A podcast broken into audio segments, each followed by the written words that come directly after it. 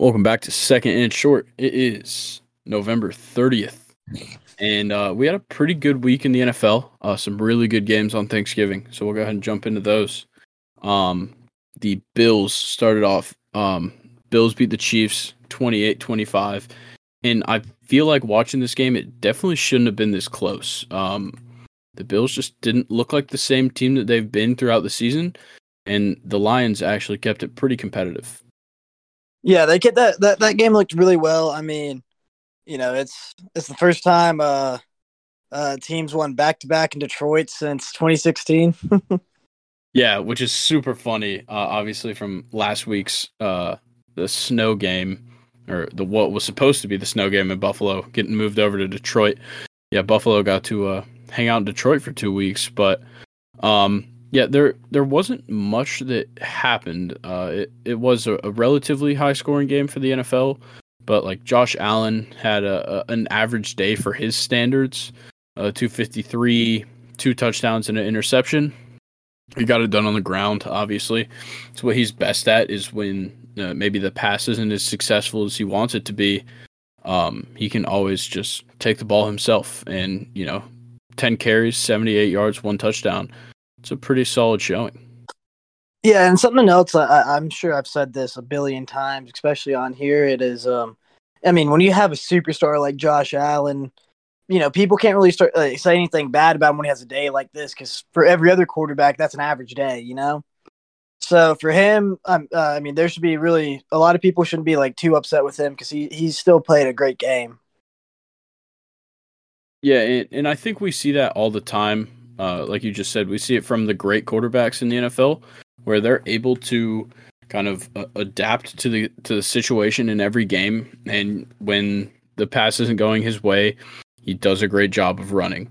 When maybe his running backs are lacking when they are running, you know, it, it's nice for the uh, the offensive coordinator to have Josh Allen as an option in the run game and it, it totally changes how a defense has to play you when you know that Josh Allen is the one with the ball in his hands a majority of the game.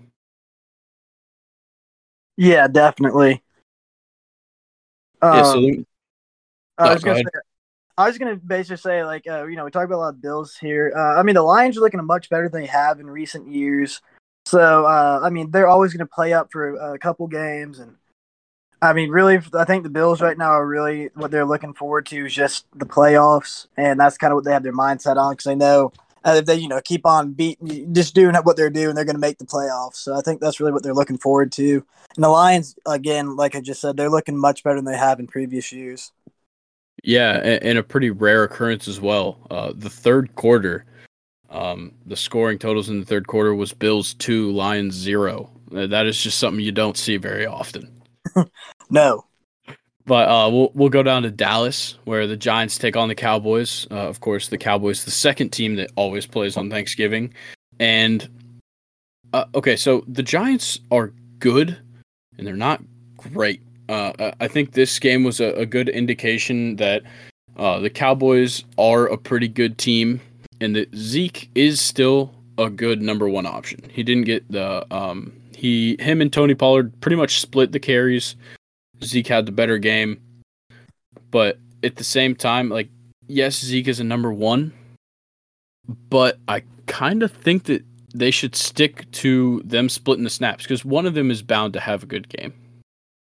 I agree. Um, I mean, when you have two running backs that are that good, you got to figure out how to play play them off one another. I mean, uh, going to use a college duo, for example, probably one of the greatest college duos of all time, Nick Chubb and Sony Michel. You know, Nick Chubb was the run it down your throat, you know, down after down, get you expecting the inside run. You bring in Sony Michel, then you put him outside, and he, you know, torches your defense to the end zone.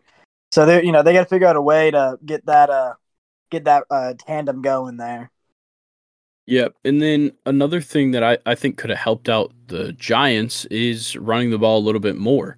Obviously, Daniel Jones has done a great job in the passing game this year, but Saquon Barkley should not only have 11 carries in a game where you were down, or so you were up at halftime, you go down in the third.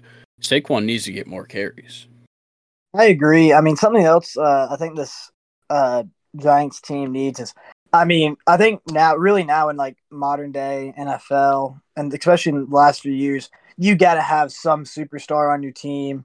You got to have at least, you got to have more than one. I mean, of course they have Saquon Barkley, but really for them, I don't really see. There's really no one else on defense or offense that is just at such a much higher level than everybody else, with the exception of Saquon Barkley. So I think uh, they're gonna they're in the next few years they're gonna have to get pick someone up in the draft that you know has a very high ceiling.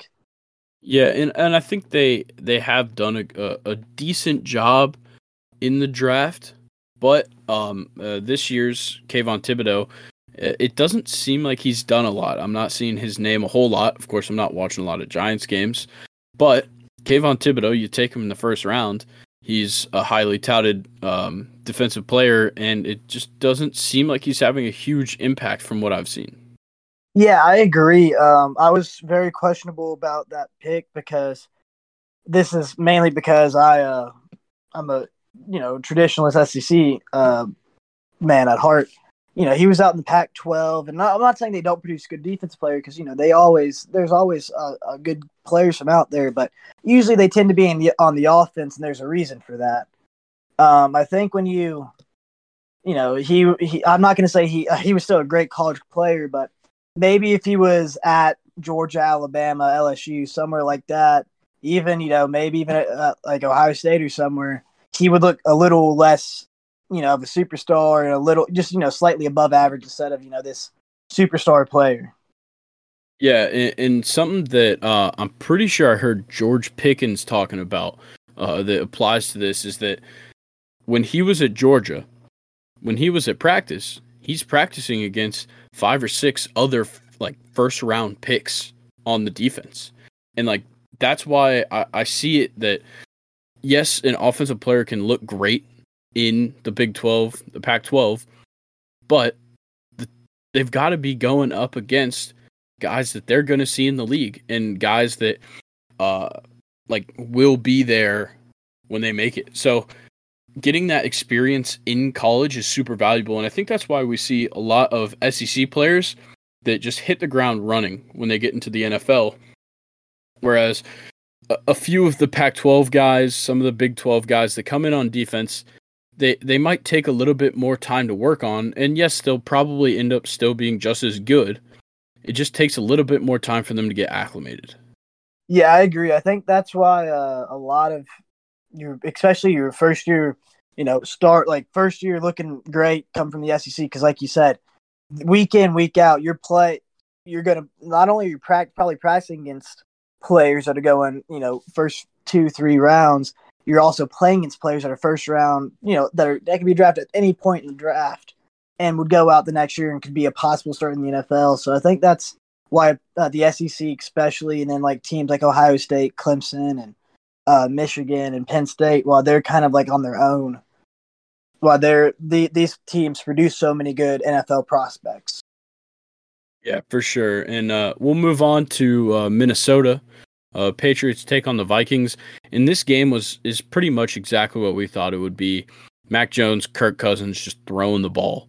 Uh, Dalvin Cook got 22 carries. He obviously could not get it done. Only got 42 rushing yards, and so Kirk knew that he had to take over. He had 299 in the air, 30 for 37, three touchdowns, one interception. That's a that's a great game for Kirk Cousins. And then on the other side, Mac Jones, 28 for 39, 382 passing yards and two touchdowns. Like both of these teams knew exactly what they needed to do coming into this game. It just so happens that I, I just feel like the Vikings have more weapons for big plays than the Patriots do, and that's what got them to win.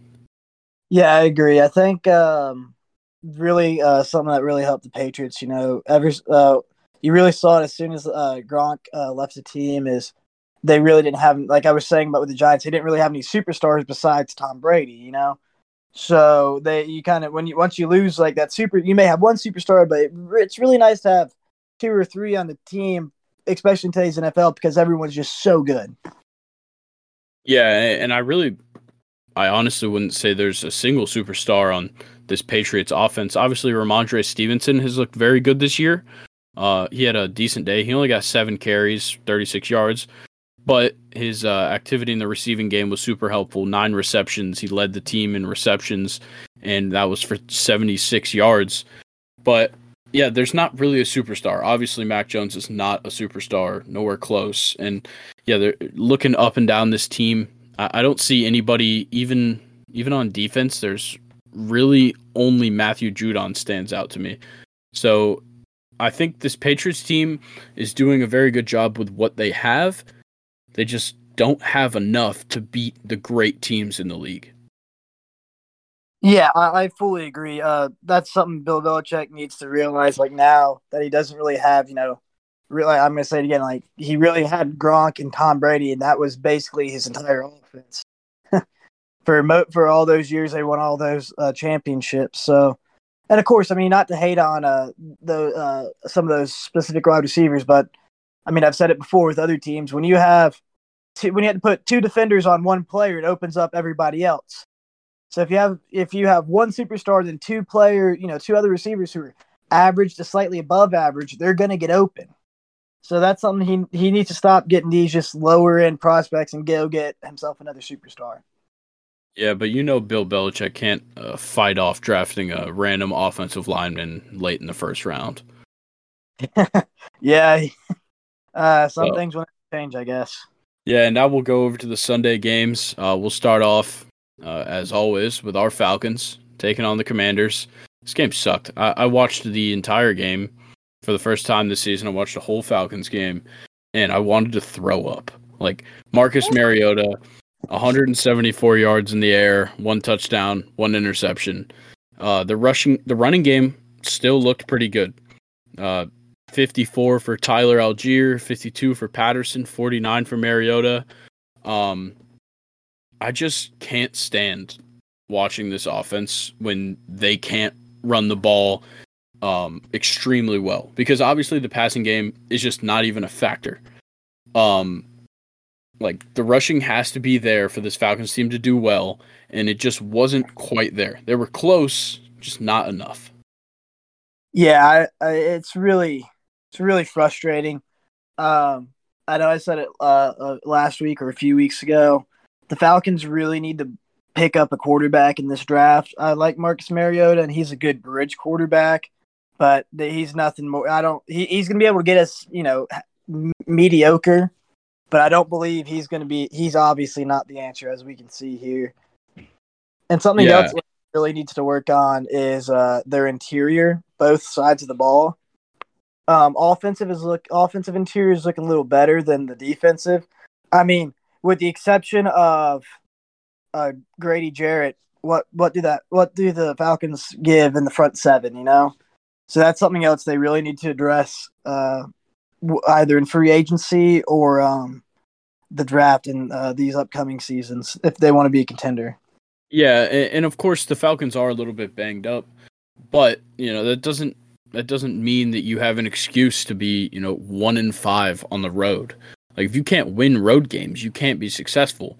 So like when when five of your seven losses come on the road, you can't really have any excuses. Um, you just need to execute. But then on the other side of the ball, Washington did exactly what Atlanta should have done, where Taylor Heinicke kind of did his thing at quarterback. He really only was active when they got to the red zone.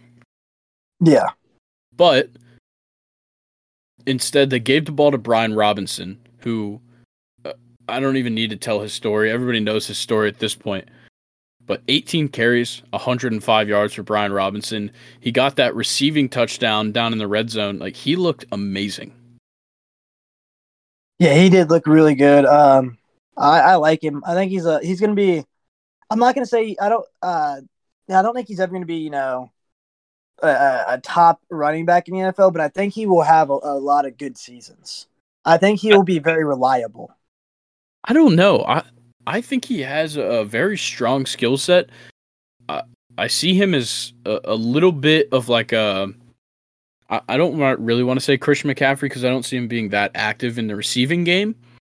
But I do see him as a guy that like maybe like more of an Aaron Jones where he's a he's a good runner he's not really like your I need two yards guy, but mm-hmm. you let him get outside, he's gonna move. Open space is Brian Robinson's happy place, but like that truck that he hit on the the receiving touchdown, like it, it shows that he's he's got some of the skills that are required of running backs that tend to be elite in this league.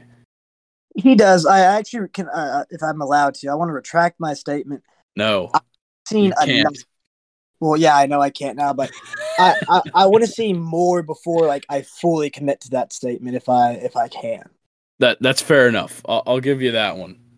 Because I mean, you know, God forbid something else is to happen to him, you know. So it, it take you know one thing and it could just make you that much slower, that much less agile, you know.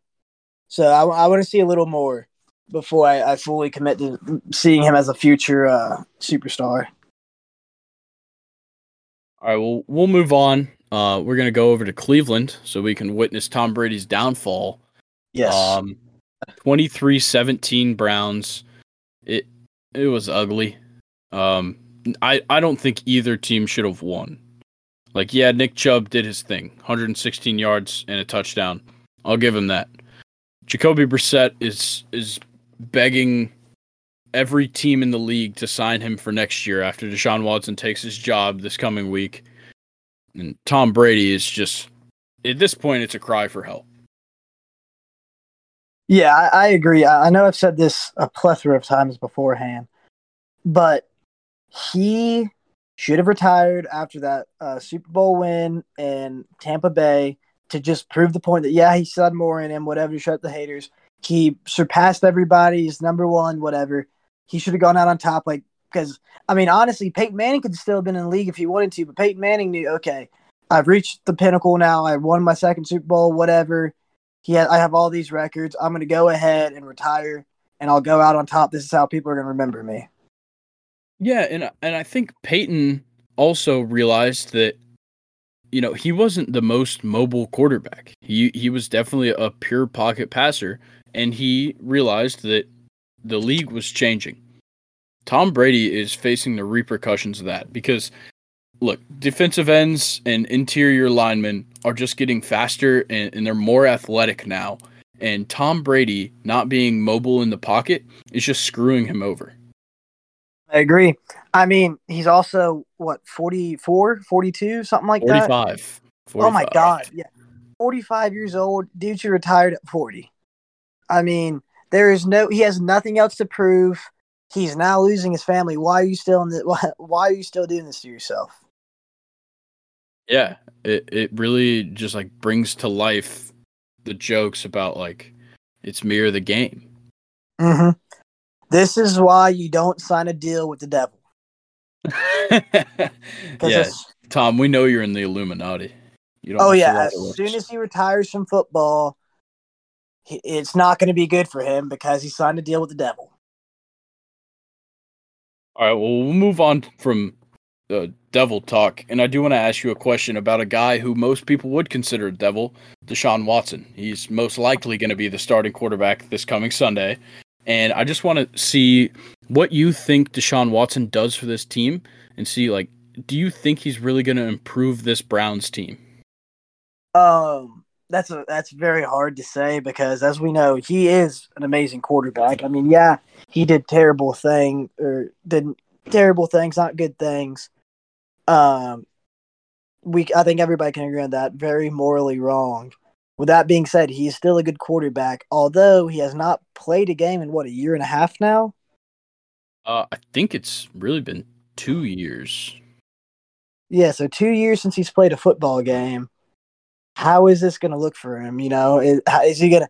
I think maybe he. I mean, I'm sure that he's still young and very and talented, of course. So it, it's either going to be a very rough one for him come Sunday, or uh, he's going to show back up. I doubt he'll show exactly up to the form he was in. He's going to have some issues because, like we said, he hasn't played in two years.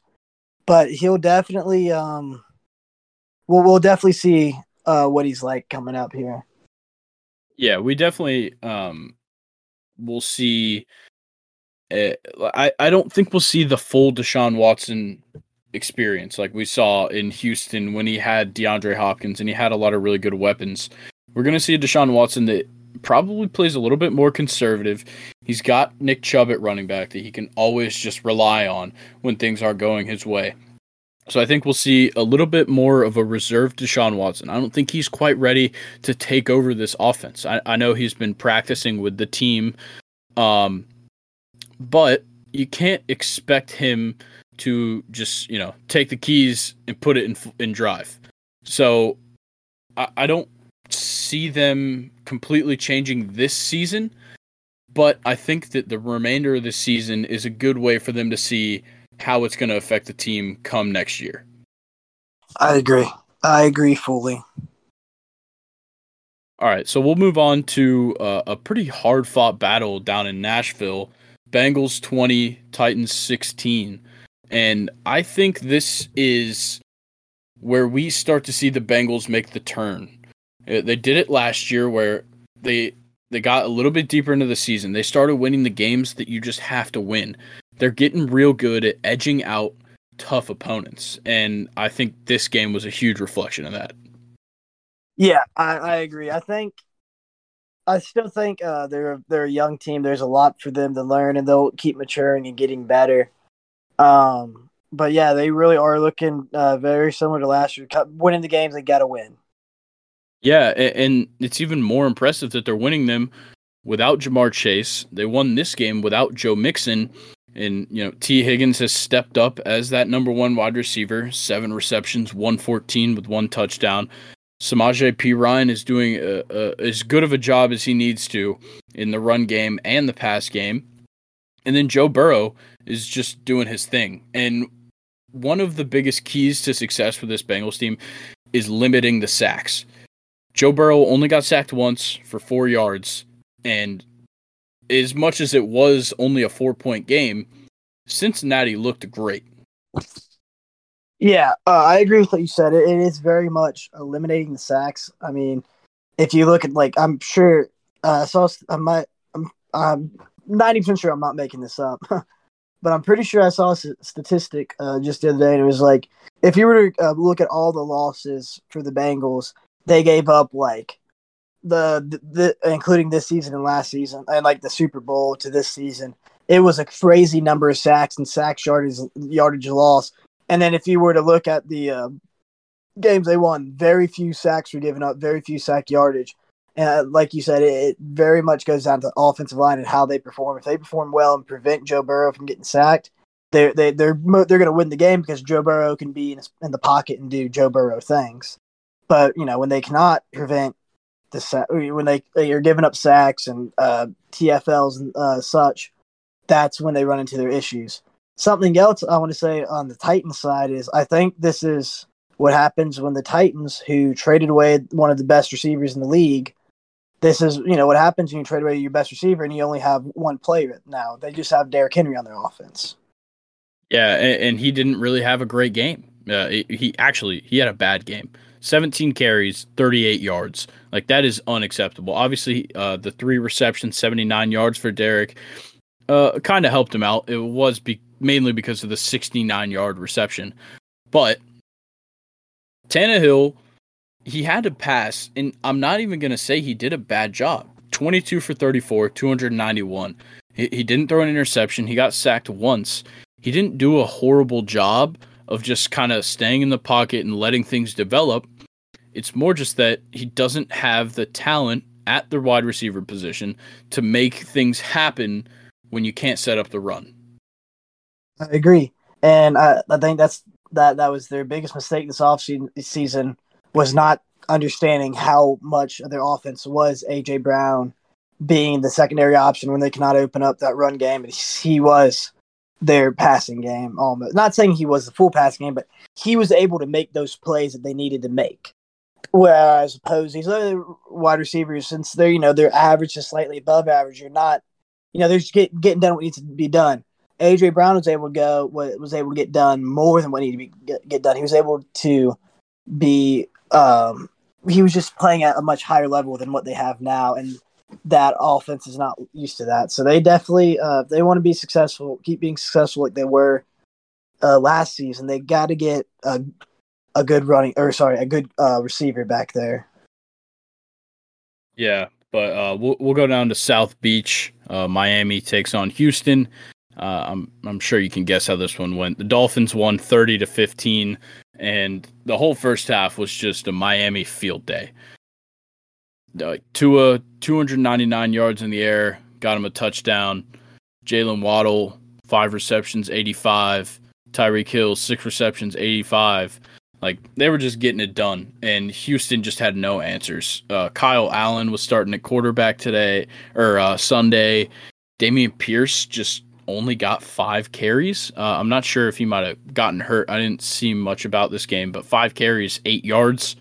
It's not what we've been used to with Dameon Pierce throughout this season. But yeah, this this Texans offense is hard to watch. Yeah, I mean, there's really not too much to say about this game. Like you said, the Texans are just not good. I think uh, they they've had some they've had you know some glimmers uh, of hope uh, on their team, but really not too much. Yeah, and and then you look at that 15, and you would assume it was probably five field goals because of how bad this offense is. Uh, no, they scored two touchdowns, and they missed. Uh, they missed. I think they went for two. Um, because Kai Fairbairn didn't miss any extra points. He didn't even take any. So it looks like they went for two both times they scored a touchdown, which seems ridiculous, and then lost 15-30. Yeah, that is um I mean, there's really not too much you can say about the Texans except for they're just not good. Yeah, and and as bad as they are, I'm gonna just stop talking about them. I hate them. Yeah. So we'll we'll go on to somewhere where um, the backup quarterback came in and actually did a great job. New Jersey, Bears Jets. Jets take it 31-10. And and obviously the Bears backup didn't quite do it, but uh, we were all hoping for a Nathan Peterman game. We don't really care for Trevor Siemian. But uh, yeah, Mike White looked ridiculously good. 28 for or, sorry, 22 for 28, 315 and three touchdowns. Like that is ridiculous. Like Mike White, I'm pretty sure has more two plus passing touchdown games than Zach Wilson does in his career. Yeah, um, I think I, I, said this before, but Zach Wilson, I kind of said it when he was coming out of college, uh, and I said it again uh, in, in the recent weeks. He doesn't really do it for me. I think he was just, you know, he played at a lower level, so he looked a little better than he looked a lot better than what he actually was. And he has good games. Don't get me wrong, he still has good games now, but there's a lot with him that I don't like. Uh, he doesn't really possess too much leadership. Uh, doesn't really doesn't possess like many leadership qualities, and uh, I mean he just kind of seems like he's just there for the money. Doesn't really care for the team. Just the especially in the recent times, what I'm getting from him uh, of course, this could all be wrong and different. This is just from the recent interviews and things. So I don't know. I, have I've been um, I've never really been a biggest fan of him, but I do think he does have potential in him. I think it just depends on how he plays and how how much he cares. Yeah, well, and it doesn't help that he has like the most punchable face. So really everybody does. everybody just loves to hate on him. And like look, he's done a couple of good things. He's looked good in the past, but like I, I already talked about it last week. What he did last week was ridiculous and should lose any quarterback the starting job. So honestly, I think Mike White needs to be starting next week. And if if Robert Saleh is thinking otherwise, that that is complete and utter bullshit. I I 100% agree.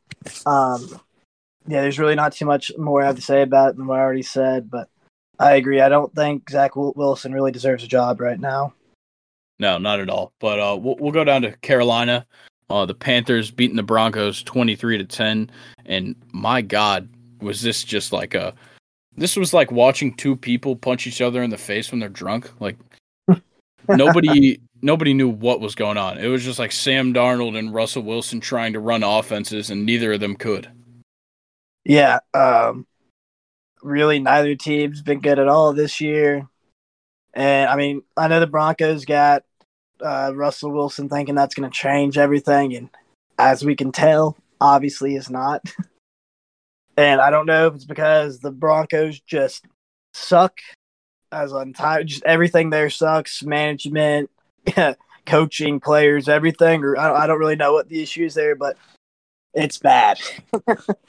yeah, and I can't explain like what happened to Russell Wilson from Seattle to Denver, where he's going 19 for 35 with only 142 yards. Like, I don't know what the problem is. He's got guys that are running well. Latavius Murray, 13 carries, 92 yards. Like, that should be something that helps Russell Wilson develop the pass, and it's just not happening. Courtland Sutton had a good game. Kendall Hinton had a decent game. Otherwise, everybody else was getting like one reception for short yardage, and it just does nothing for them. And then Carolina on the other side kind of played it right. Look, they know that Sam Darnold is not the guy. They started him this week because it, it just, they needed a change. And 11 completions, 19 attempts. He just did his thing. A 103 QB rating, or sorry, a 72 QB rating, 103.8 passer rating. Like, that's pretty solid. Obviously, they didn't give him the opportunity to fuck that up, but D'Onta Foreman did a great job. Chuba Hubbard did a great job, and that that's kind of the only reason the Panthers won. Yeah, um, kind of to touch on the Russell Wilson thing.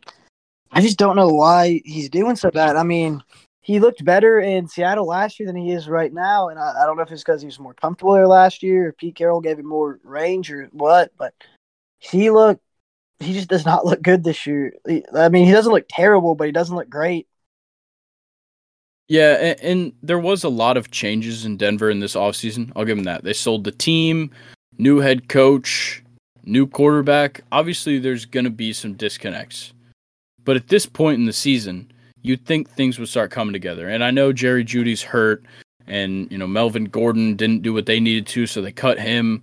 Like there's still changes happening throughout the t- the the lineup, but you'd think they would have found consistency by this point. Every every week we are like, oh, Russell Wilson's struggling. It's a new environment, new new personnel, whatever.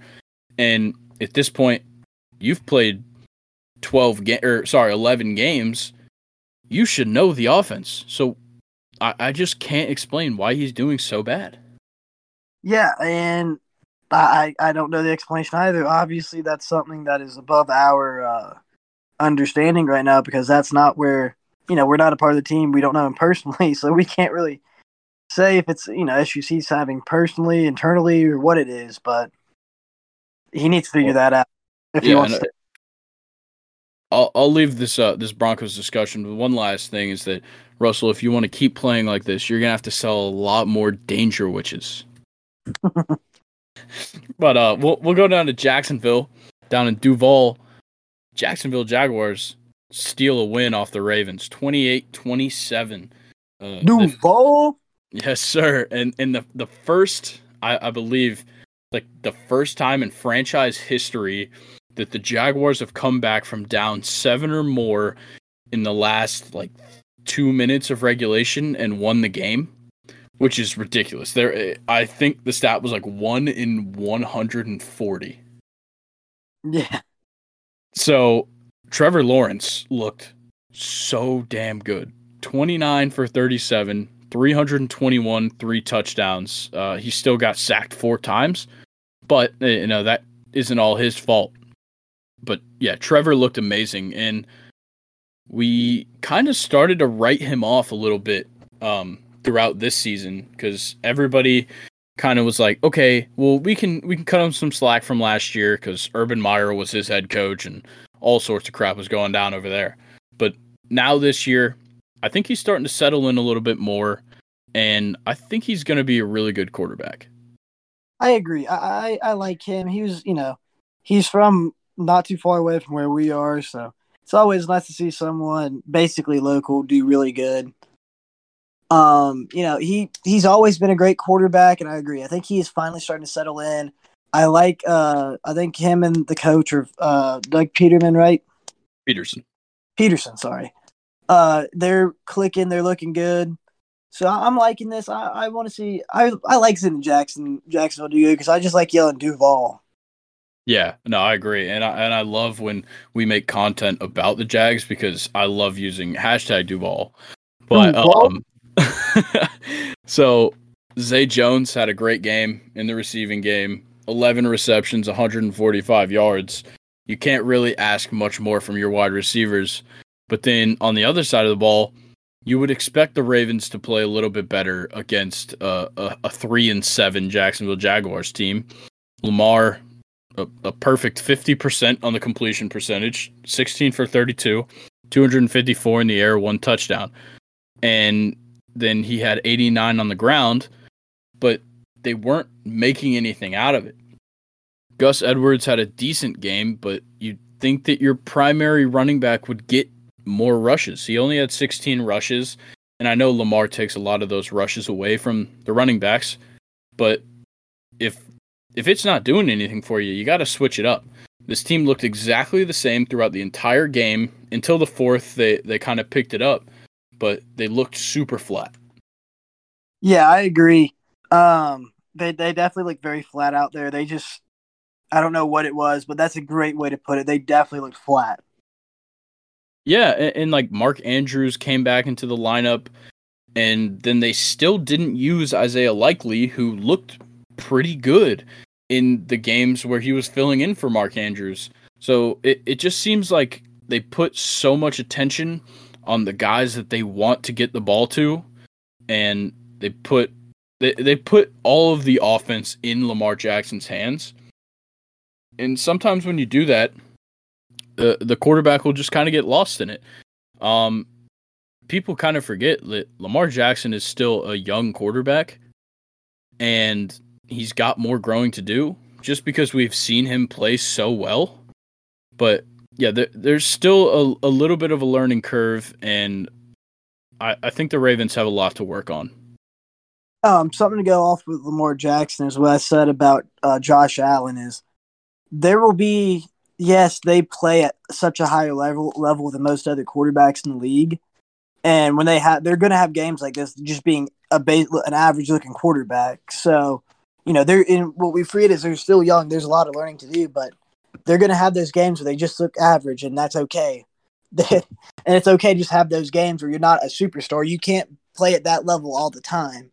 So it's okay to have a few games where you're not in that level, but you still, but they it's not like they're, you know, either playing like a superstar or like a fifth string practice squad quarterback. They're playing a superstar or still a starting quarterback in the NFL, just, you know, not too great. And I think I agree with you. There's still a big learning curve of him being in the NFL. He's still very young. So uh, he's got a long career ahead of him. And I'm, I'm just excited to see him continue to get better. Yeah, and then uh, another quarterback who's got a long career ahead of him is Justin Herbert. Uh, him and the Chargers went down to Arizona, beat them 25-24, just barely. It, it, took the eight points in the fourth to get that lead, but Herbert looked great. And I think that's something that we're going to keep seeing is when they let Justin Herbert just do his thing, they're going to be successful. 35 completions, 47 attempts, 274 in the air, three touchdowns. Like, let him run the offense. Uh, we were just saying that you don't want your offense to fully run through Lamar Jackson. But with Justin Herbert, it seems like he is very comfortable in the pocket. He's not afraid to move around, but at the same time, he's very good at just staying in the pocket, shifting around the lineman, and just making the right play. Yeah, yeah. Uh, he's a great quarterback, and he, I mean, there's a lot of young quarterbacks in the league.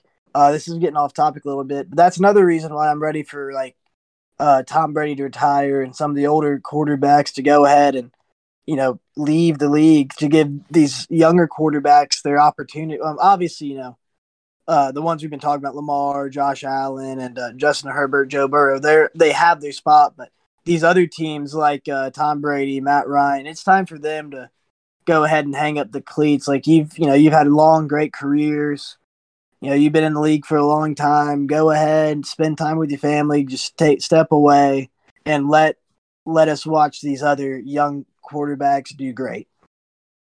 Yeah you did say matt ryan but i think the colts are going to have at least a 35 year old quarterback for like the rest of their existence. Um but uh, what kind of surprised me with la and I know we just touched on Herbert having the ball a lot, is that Austin Ekeler only got five carries. It, it doesn't make a ton of sense to me why you're leaving Ekeler kind of out of the offense. Yeah, okay. You were targeting him in the passing game, but you know that Ekeler's a skilled runner. You can use that to kind of set yourself up to let Justin Herbert run the offense. So get let Ekeler get those short yards, get the first down rushes, and let Herbert do what he needs to in the higher pressure situations. Uh, you shouldn't see Austin Ekeler getting five carries for 20 yards in a game. I agree. I mean, we've talked about this at least every time we've had this episode, had one of these shows, and so I'm going to keep the theme going. You run the ball to set up the passing game. That's that's the reason they started the forward pass is because it it helped open up the game a little more. You, you got to run the ball to set up the passing game. Um, that's how it works. Yeah, and, and, then on the other side, uh, the problem with running the ball to set up the passing game is when you don't have a passing game. So James Conner, 25 carries, 120 yards. That is an insanely good performance. The problem is that Kyler Murray sucks. 18 yeah. completions, 29 attempts, 191 in the air, two touchdowns, and an interception. He just can't get it done. Like there, there's no way to to put it outside of Kyler Murray he can't get it done when it comes to executing late in the game. He can't get it done when it just comes to the red zone. Like it, it just doesn't work. I, I just I've said it before. I'm not the biggest fan of Kyler Murray. I think he's a good quarterback, but I don't think he's going to be around too long just because his greatest skill set is hit for him is really just scrambling and running the football. And in the in this league, still they very very much value uh, passing the football, and he just also, you know, when anytime the Call of Duties come out, you know, you, you don't you can't expect too much from him. Those always come out at least once a year. So hey, man, he's got to get ready. Ranked play is going to be coming out soon. But um, I, I, don't want to get stuck in the Kyler Murray and Cliff Kingsbury hole that we get in every week. So we'll go up to Seattle. Raiders win it 40 to 34 in overtime. And, and this game was uh, great on both sides uh, when it comes to offense. Uh, in the passing game, Seattle killed it. Geno Smith, 27 for 37, 328, two touchdowns, and one interception. They didn't quite do much in the running game. This is probably the, the least production we've seen from Kenneth Walker in the run game outside of his two touchdowns 14 carries, 26 yards, two touchdowns. You know, he's averaging 1.9 yards per carry in this game. His longest is a 14 yard rush but he still got it done when he needed to. He got the short yardage that was needed, and uh, unfortunately, it didn't work out. But he kept him in this game. So, we'll, we'll, I do want to touch on one more thing before we move on from this game, and it's Josh Jacobs. Oh my God, did he put on a clinic? He had 33 carries, 229 yards, two touchdowns, and then just a just the icing on top, six receptions, 74 yards that was just a, a fantasy dream for Josh Jacobs owners. Oh yeah, that was a he played a great game. I mean, I I've, I always liked him. I, I knew he was going to be good coming out of Alabama. He's had some rough patches, but he still looks uh, really good. Oh yeah, for sure. And uh, we'll move on to another team that's just looking good, and, and that's the Kansas City Chiefs. Uh, obviously, they're playing a, a, a, very beat up Rams team, but Chiefs take it 26-10. Patrick Mahomes, he, he's always good for 300. Uh, 27 completions, 42 attempts, 320 in the air, one touchdown, one interception. Um, Isaiah Pacheco has been kind of a surprise this season, uh, getting the starting carries for Kansas City with Clyde Edwards Helaire out. 22 carries, 69 yards, and a touchdown. He, he's been pretty successful. Um, but I, I don't really think that the Chiefs are the best team in the AFC right now. Yeah, I have to agree. I think uh, I've said it before in the past. I think, uh, well, first, I think missing Tyreek Hill is a uh, big, big weapon that uh, Patrick Mahomes is definitely missing right about now. But uh, I mean, not saying he's still having a great, great uh, season. Uh, but what I was going to say is this: this team is set up to win. It is set up to no matter who they bring in and out. They have a great quarterback. They have a great system. They're going to consistently win, much like the uh, the Patriots, Bill Belichick, and Tom Brady. So this is a, a see. I don't think. I mean, uh, you know, they're set to win, but I don't think this is really a year where they're going to be the top dogs. You know. Yeah, and I'll, I'll touch on that a little bit more in my stake your claim. Uh, I won't give that one away, but you know what? The Rams, I, am giving them a break. They had to start Bryce Perkins at, at quarterback.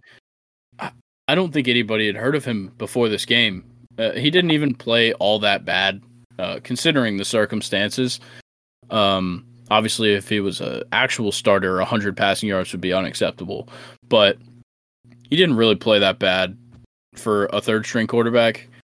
And yeah, the rest of the team, you know, nothing special. This offense looked really bad. I was kind of surprised they even scored that touchdown at the end.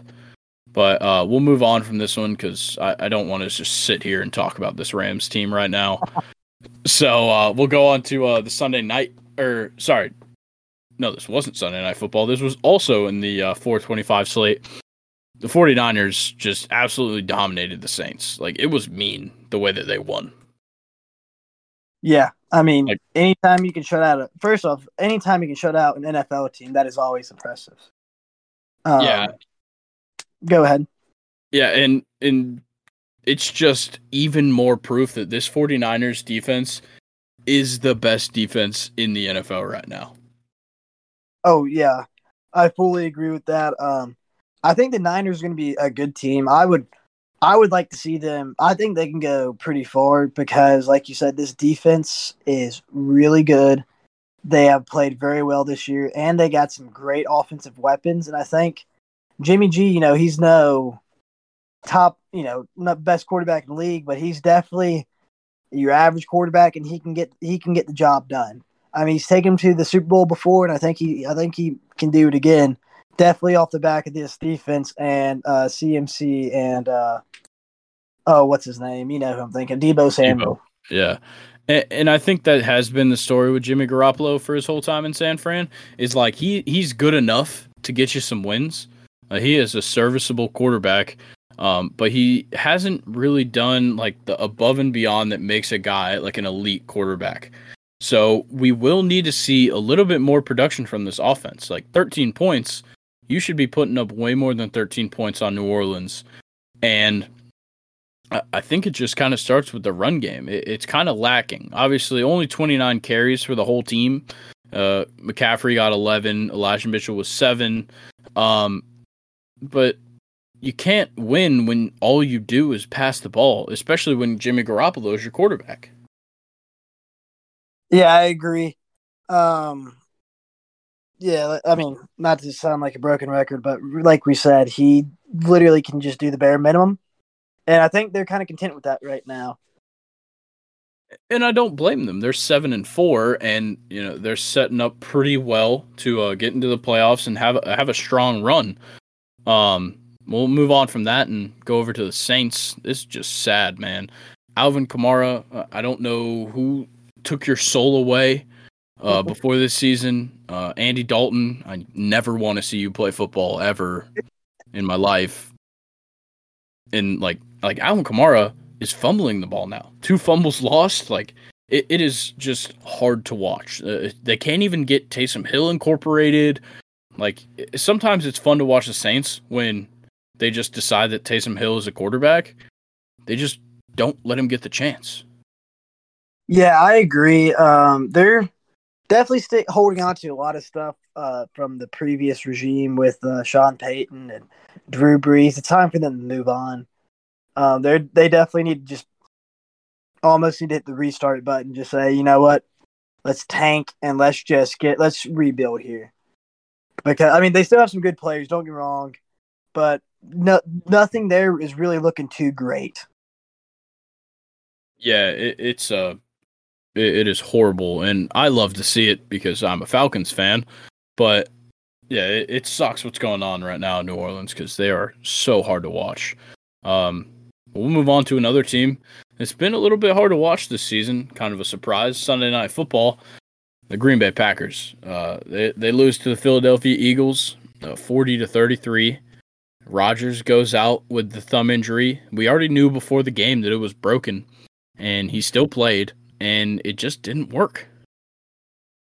Yeah, um I just I think this goes back to something I have said so many times. You just it's time for them split ways with Aaron Rodgers. They've done so much for him and there's they're giving so much to him they're kind of forgetting that like oh football is more than just one position player Uh, that could just be a me thing here saying that but i really like him. He's a great quarterback. He still has years left in him. Don't get me wrong.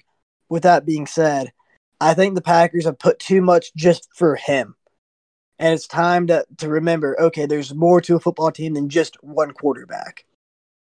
Yeah and they have weapons. That's the thing is he's not playing well, and he's got Christian Watson, who has looked very good in these last couple of weeks. Uh, it wasn't looking too great for that receiving corps at the beginning, but you know he's got his favorite wide receiver Randall Cobb, which he hit for a touchdown. But you've got Lazard. You didn't throw him a pass once. Uh, he didn't get his first reception until Jordan Love came in the game, and and then you have two great running backs and they combined for 20 carries. Like, if you're not going to pass the ball with Rodgers successfully, you got to at least run the ball.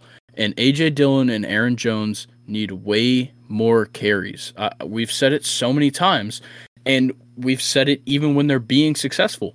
It's that they're getting the ball, they're running the ball, and it's creating a strong offense. Obviously, yes, they put up 33 points, but they still didn't look very good, uh, at least numbers wise. I watched the game. At some points, they looked good. It looked promising. They had a couple successful drives, but you know that the Eagles are going to just pounce on you, at least in one of the quarters. And this Eagles offense is so good. Yeah. Like, I mean, Jalen Hurts is ridiculous, and, and I, I just want you to read these Jalen Hurts stats because I just want to listen to him. So his um his uh statistics just for this game is I believe this is it. Uh he had an 88 and a half QBR, 57.1 completion for 153 yards for counting for two touchdowns, 16 for 28, um, uh, averaging five and a half yards per um per throw, uh, long for 30. Where's his rushing for this game? There it is.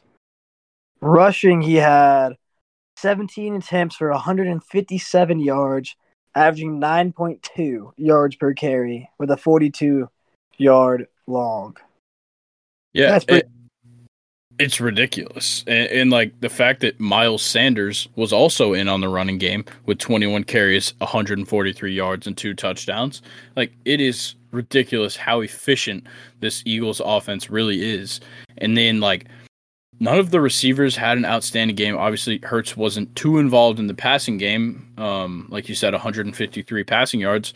But like we say every time, they used the run to set up the pass, and they did it very successfully and it, it, it edged out the win for them. Um, there's not too much more to say other than that AJ Brown needs to just stop. Please, AJ Brown, please stop fumbling the ball. He he's done it like multiple times in the last couple of weeks, and it is just constantly screwing them over. Yeah, I'm very surprised he's fumbling the ball as often as he is. That's very uncharacteristic of him. Uh, and I think he just they they need to get in practice and just go, okay, for the next this week until the next game for the next for an hour, we're just gonna rip the ball from you, and you just got to work on keeping that strong. yeah, it, it's very out of character when you're an extremely muscular and like buff wide receiver. Why are you dropping the ball? But we'll move on to probably the worst Monday night matchup that they could have had for this season. Steelers, Colts. Steelers take it 24-17 and like I didn't even I I got home from work in time to watch the second half of this game and just chose not to turn it on. I, I did not want to watch this. Yeah, it was on in the living room in my house and I went down I sat in there for a little bit and I was like, nah, I don't care. This is it's the Steelers, it's the Colts. I I I don't care. There's no real quarterback in this game. Like Let's just see how this goes. Just hope my fantasy does well for me. Yeah, exactly. Like Jonathan Taylor finally had a, a, a pretty solid game for himself, which we've he's been missing for the last couple of weeks with uh, 86 yards and a touchdown on the ground. But like this is so boring. I, I love watching George Pickens. I love watching Diontae Johnson. I would love it 10 times more if they had a good quarterback. I I think Kenny Pickett is okay. Obviously, he's super young. He he's only played a handful of games in the NFL. So I don't want to just come out here and say like, "Oh, he sucks." Like he he can play quarterback. He had a good completion percentage today, which you got to give him props for. He was accurate. 20 for 28. I'll give yeah. him that. But he it just doesn't seem like he has that same big playability that we saw from him when he was at Pitt. And obviously, um, the the opponents are a little bit different in the NFL than when you're playing at the in the ACC and you're kind of on the lower side of the ACC. But regardless, he was able to make things out of nothing, and it just seems like he's missing that. Yeah, I agree, but I think, uh, like you said, the the key point you said there was he's very young, and I think when you're in a league where everybody is at the elite level, it's hard to get used to that. Uh, I think he has uh, he'll be good, but I, I'm I I would have to see a lot more from him. But I don't really think he's ever going to be anything super special. I think he'll be a very good possible bridge quarterback or to kind of like or kind of like how the um, Browns used Baker for those few years. You know, just gonna keep him there until they find that you know he's gonna be able to win them games, keep him in you know keep him in games, win games, but you know he won't be able to bring them to that you know Super Bowl contending uh, uh, spot again. This is only from a few starts I've seen from him, so there's a lot that can uh, can change there. Yeah, yeah, I, th- I think we we definitely need to give Kenny Pickett time because he he's got a chance to be great. He, he's a solid passer. He can get involved in the run. He moves really well in the pocket. We just haven't seen it yet, and and it could be that maybe he doesn't have the right people around him. Maybe uh, he hasn't really gotten that full opportunity to shine. But I I I can't right now. I, am not gonna spend my time watching him. Uh, we'll, we'll move on uh, into the uh, MLB offseason. Um, just a, a, couple of moves have happened in this past week. They're a little bit, a little bit interesting. Uh, the biggest one for sure, uh, Jose Abreu, 2020 AL MVP, signs a three-year deal with the Astros, and this one definitely blindsided me. Uh, I I knew the Astros were going to be in the market for a first baseman, but I did not expect Jose Abreu uh, to leave Chicago. Uh, yeah, I, I agree. Um, I have a couple friends who are big uh, White Sox fans. Uh, he played for the White Sox, right? I'm not. Crazy. Yes, yeah, he did. See, I don't want to make. I hate when I'm wrong. Uh, but yeah, I have a couple friends who are big White Sox fans, and they were very upset by this because you know they he's a great player. I mean, I'm I would be upset too, but you know, I, I hate seeing Houston getting good or staying good and getting good players. I just kind of want to see them lose, cheaters.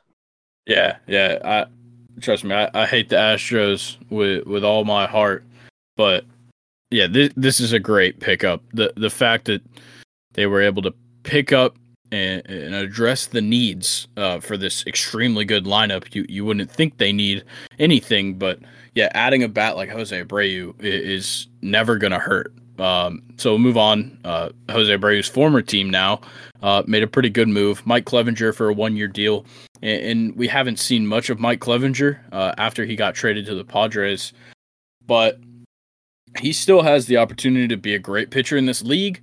I, I just I don't see this move really doing much for the White Sox. Yeah, I mean, I don't really think it really matters for them because you know they're kind of just middle of the road team. I mean, in the last few years, I thought they were getting better, but it just seems that they always tend to fall apart after the All Star break, or at least that's uh, that was this year the case, right? Yeah, yeah, definitely. So I mean, you know, we'll we'll see what they decide to do. Uh, maybe Obama can get in there and uh, get them be good. Oh yeah, he would be a good GM. well, we'll we'll move on. Uh, the Brewers trade Hunter Renfroe to the Angels, and and really the only reason I wanted to bring this up is because Hunter Renfroe, his entire career, everybody has just said that he looks exactly like Mike Trout. So we now have two Mike Trouts on the Angels. Uh, they still probably won't make the playoffs, but they are starting to stack up the moves. They've made a lot of good moves, and I I like the direction they're going in. I just still don't fully believe in that rotation. Yeah, I agree. Um, here's a question: Do you think they're going to keep? They're going to uh, because doesn't Shohei Ohtani go as a free agent next season? I believe so. I think I think he yeah, I think he's there for one more year and then he'll be a free agent. So do you think they're going to give him the big bucks to stay if he keeps up what uh, like he's been playing? I think they'll offer him a, a good contract.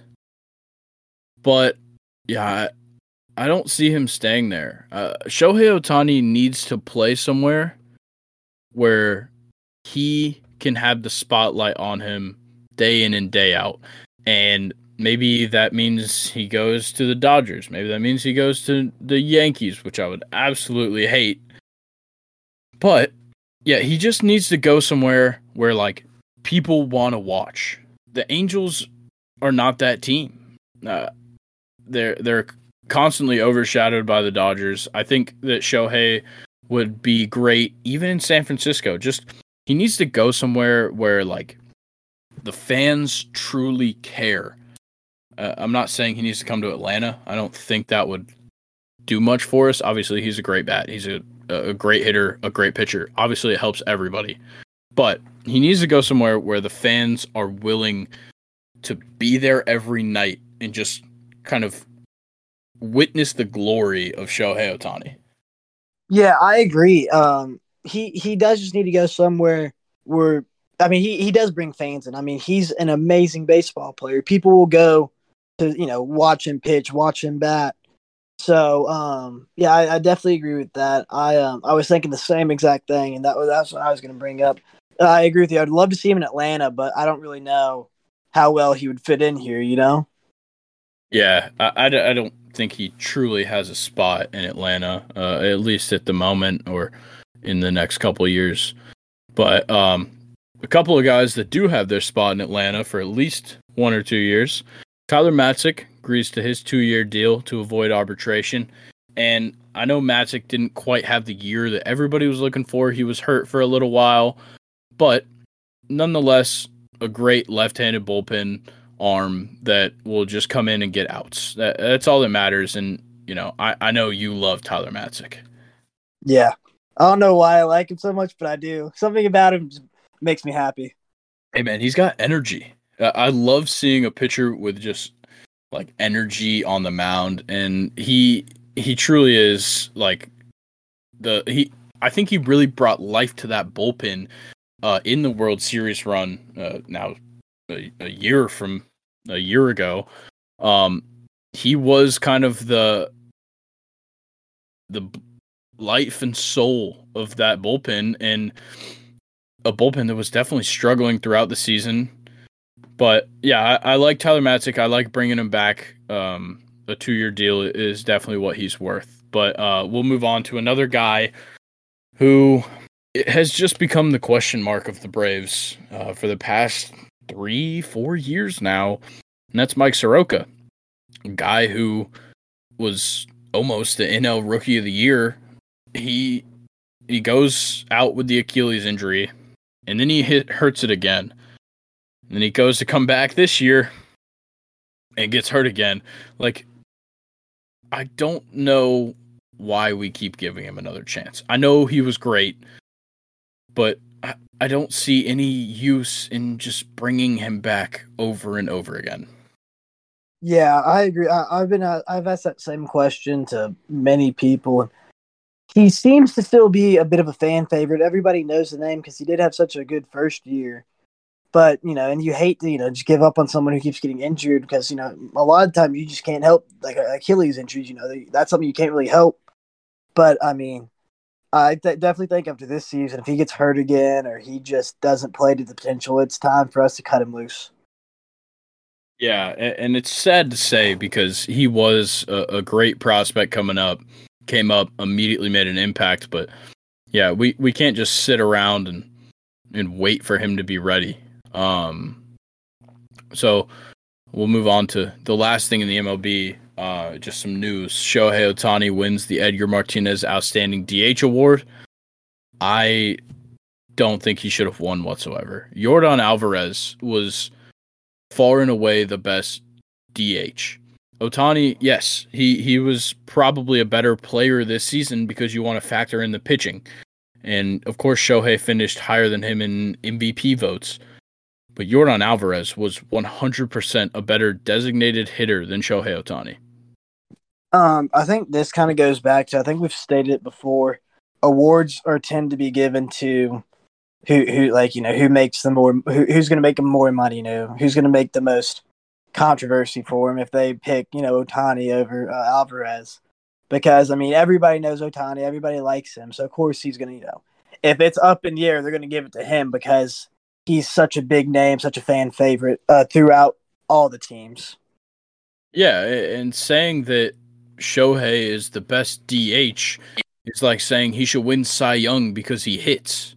Like, yeah. it, it doesn't make sense. Jordan Alvarez had a better game or had a better season as a designated hitter. He played every day. He went out there and hit. He hit nukes. Like he had a great season. And they I really only think that Shohei made it to this point because of the pitching. Like he was not the most outstanding designated hitter. He was 100% an outstanding player. Yes, I, I agree with that statement. But uh, that yeah, that'll do it for the MLB. Um, there's always a little bit of news uh, every week from them, but we'll go ahead and we'll get into college football because this was a crazy rivalry week. And uh, we'll start it off with obviously the biggest game of the week. Probably at this point, the biggest game of the year. I know we had given that title to Georgia, Tennessee, but this one definitely had a lot more implications. So I, I still can't even believe it just looking at it. Number three, Michigan beat number two, Ohio State 45 to 23. Like, Michigan absolutely dominated. Yeah, and uh, it was a close game going into the, the first half, but as I like to say, there were four quarters in football. So yeah, just because you look good in the first half, I mean, can use Ole Miss as an example. We look great in the first half of every game, but we never finish in the third and fourth quarter. And so look at this game as a prime example. Everybody's gonna fight and say Ohio State. If let's just say USC loses that loses this weekend, which I doubted, or TCU loses and you have this issue of would you rather the the wins or whatever look better for Ohio State than TCU right now? But I mean, when you look at when Ohio State played a real team like Michigan, fourth quarter came around and Michigan just stomped them. Yeah, it, it was crazy. And the guy that you know, I've I've kind of I, I haven't really talked shit about JJ McCarthy. I just said we haven't seen him have to do much, and once again, he really didn't have to do much, but he did his thing. 12 completions, 24 attempts. That that is not good. But he got it done on those 12 completions. 263 yards in the air, three touchdowns. So he did it when it mattered. But I, I think obviously the big story is Blake Corum comes back and gets hurt real early in the game, which totally sucks because I, I really like Blake Corum, but his backup Donovan Edwards is uh, gonna have to be taken seriously now. Uh, obviously, mm-hmm. they've been they haven't really split the carries. Corum's been getting a little bit more over him, but Donovan Edwards got 22 carries this game, 216 yards, two touchdowns. Like that is an insanely good game from a running back. And I think that Donovan Edwards was the key to this big of a victory for Michigan. Yeah, I agree. Um, I just can't get over how good Michigan looked over Ohio State. I I'm not gonna lie. I I was kind of betting on the Michigan win, but I was not expecting them to come out and just completely dominate in that second half. Yeah, and and I I talked to a couple of coworkers that are Michigan fans, and I told one of them specifically. I told him this. I believe it was on Wednesday night. I told him I think Michigan's going to win by 17. Uh, they they won by a little bit more, but still, I, I, I called it. I, I thought Michigan was good. And I know that earlier in the season we talked shit about their strength of schedule, but this kind of rewrites the narrative. We knew that this game was going to happen. We knew this was going to be a big game. But this definitely changes how people see Michigan. When when you go into Columbus and you just absolutely kick the shit out of Ohio State, you're going to catch every single eye.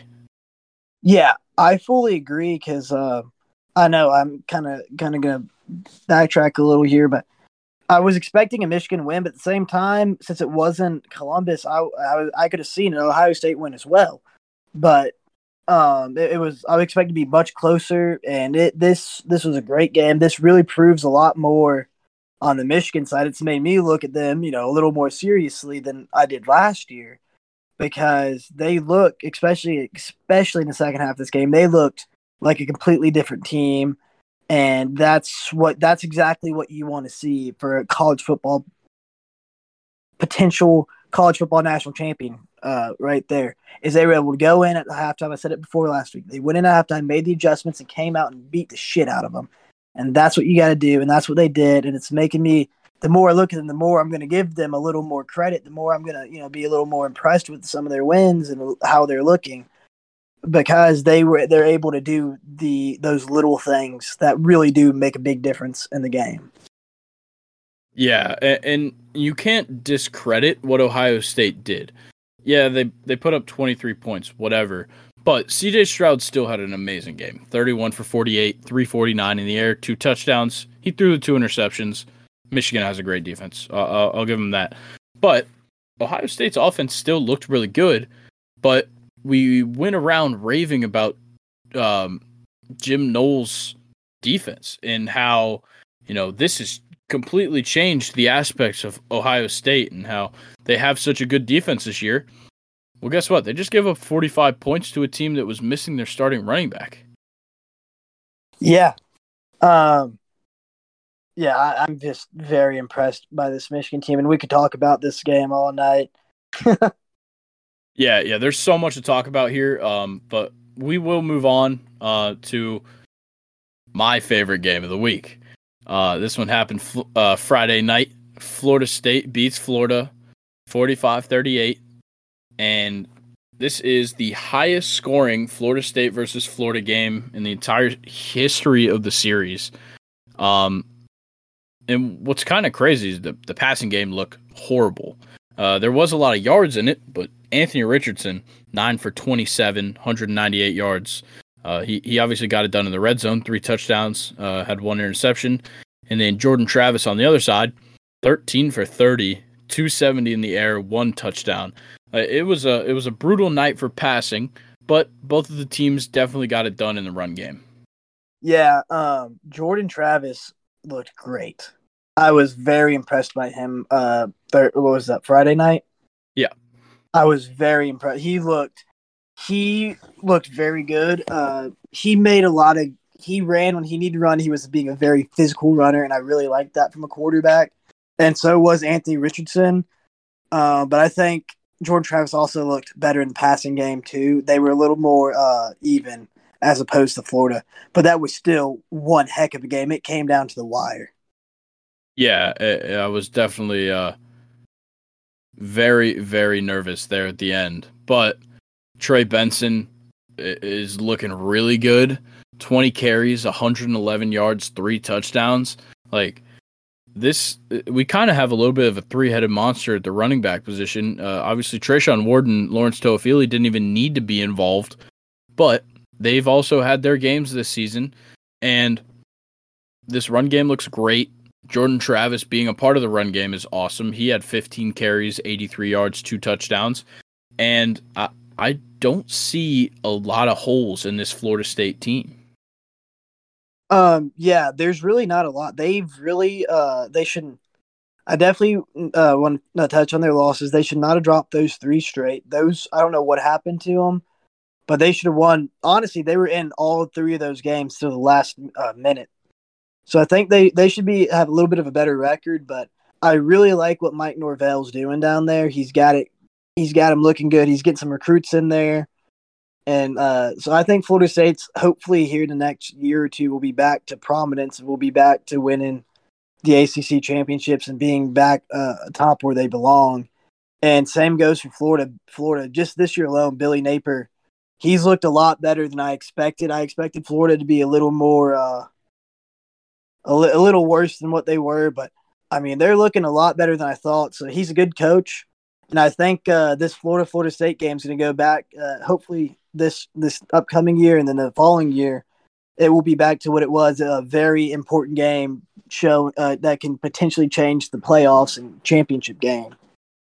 Yeah, I can't wait for this game to have more and more significance. But one thing that I have to touch on before we move on is that after this game, if you try and tell me that Anthony Richardson is a first round draft pick, I'm just not listening to you. Your your opinion is invalid. He is not a first round quarterback. I, if anything, he's maybe like a third round guy that probably won't even start for the first three years of his career.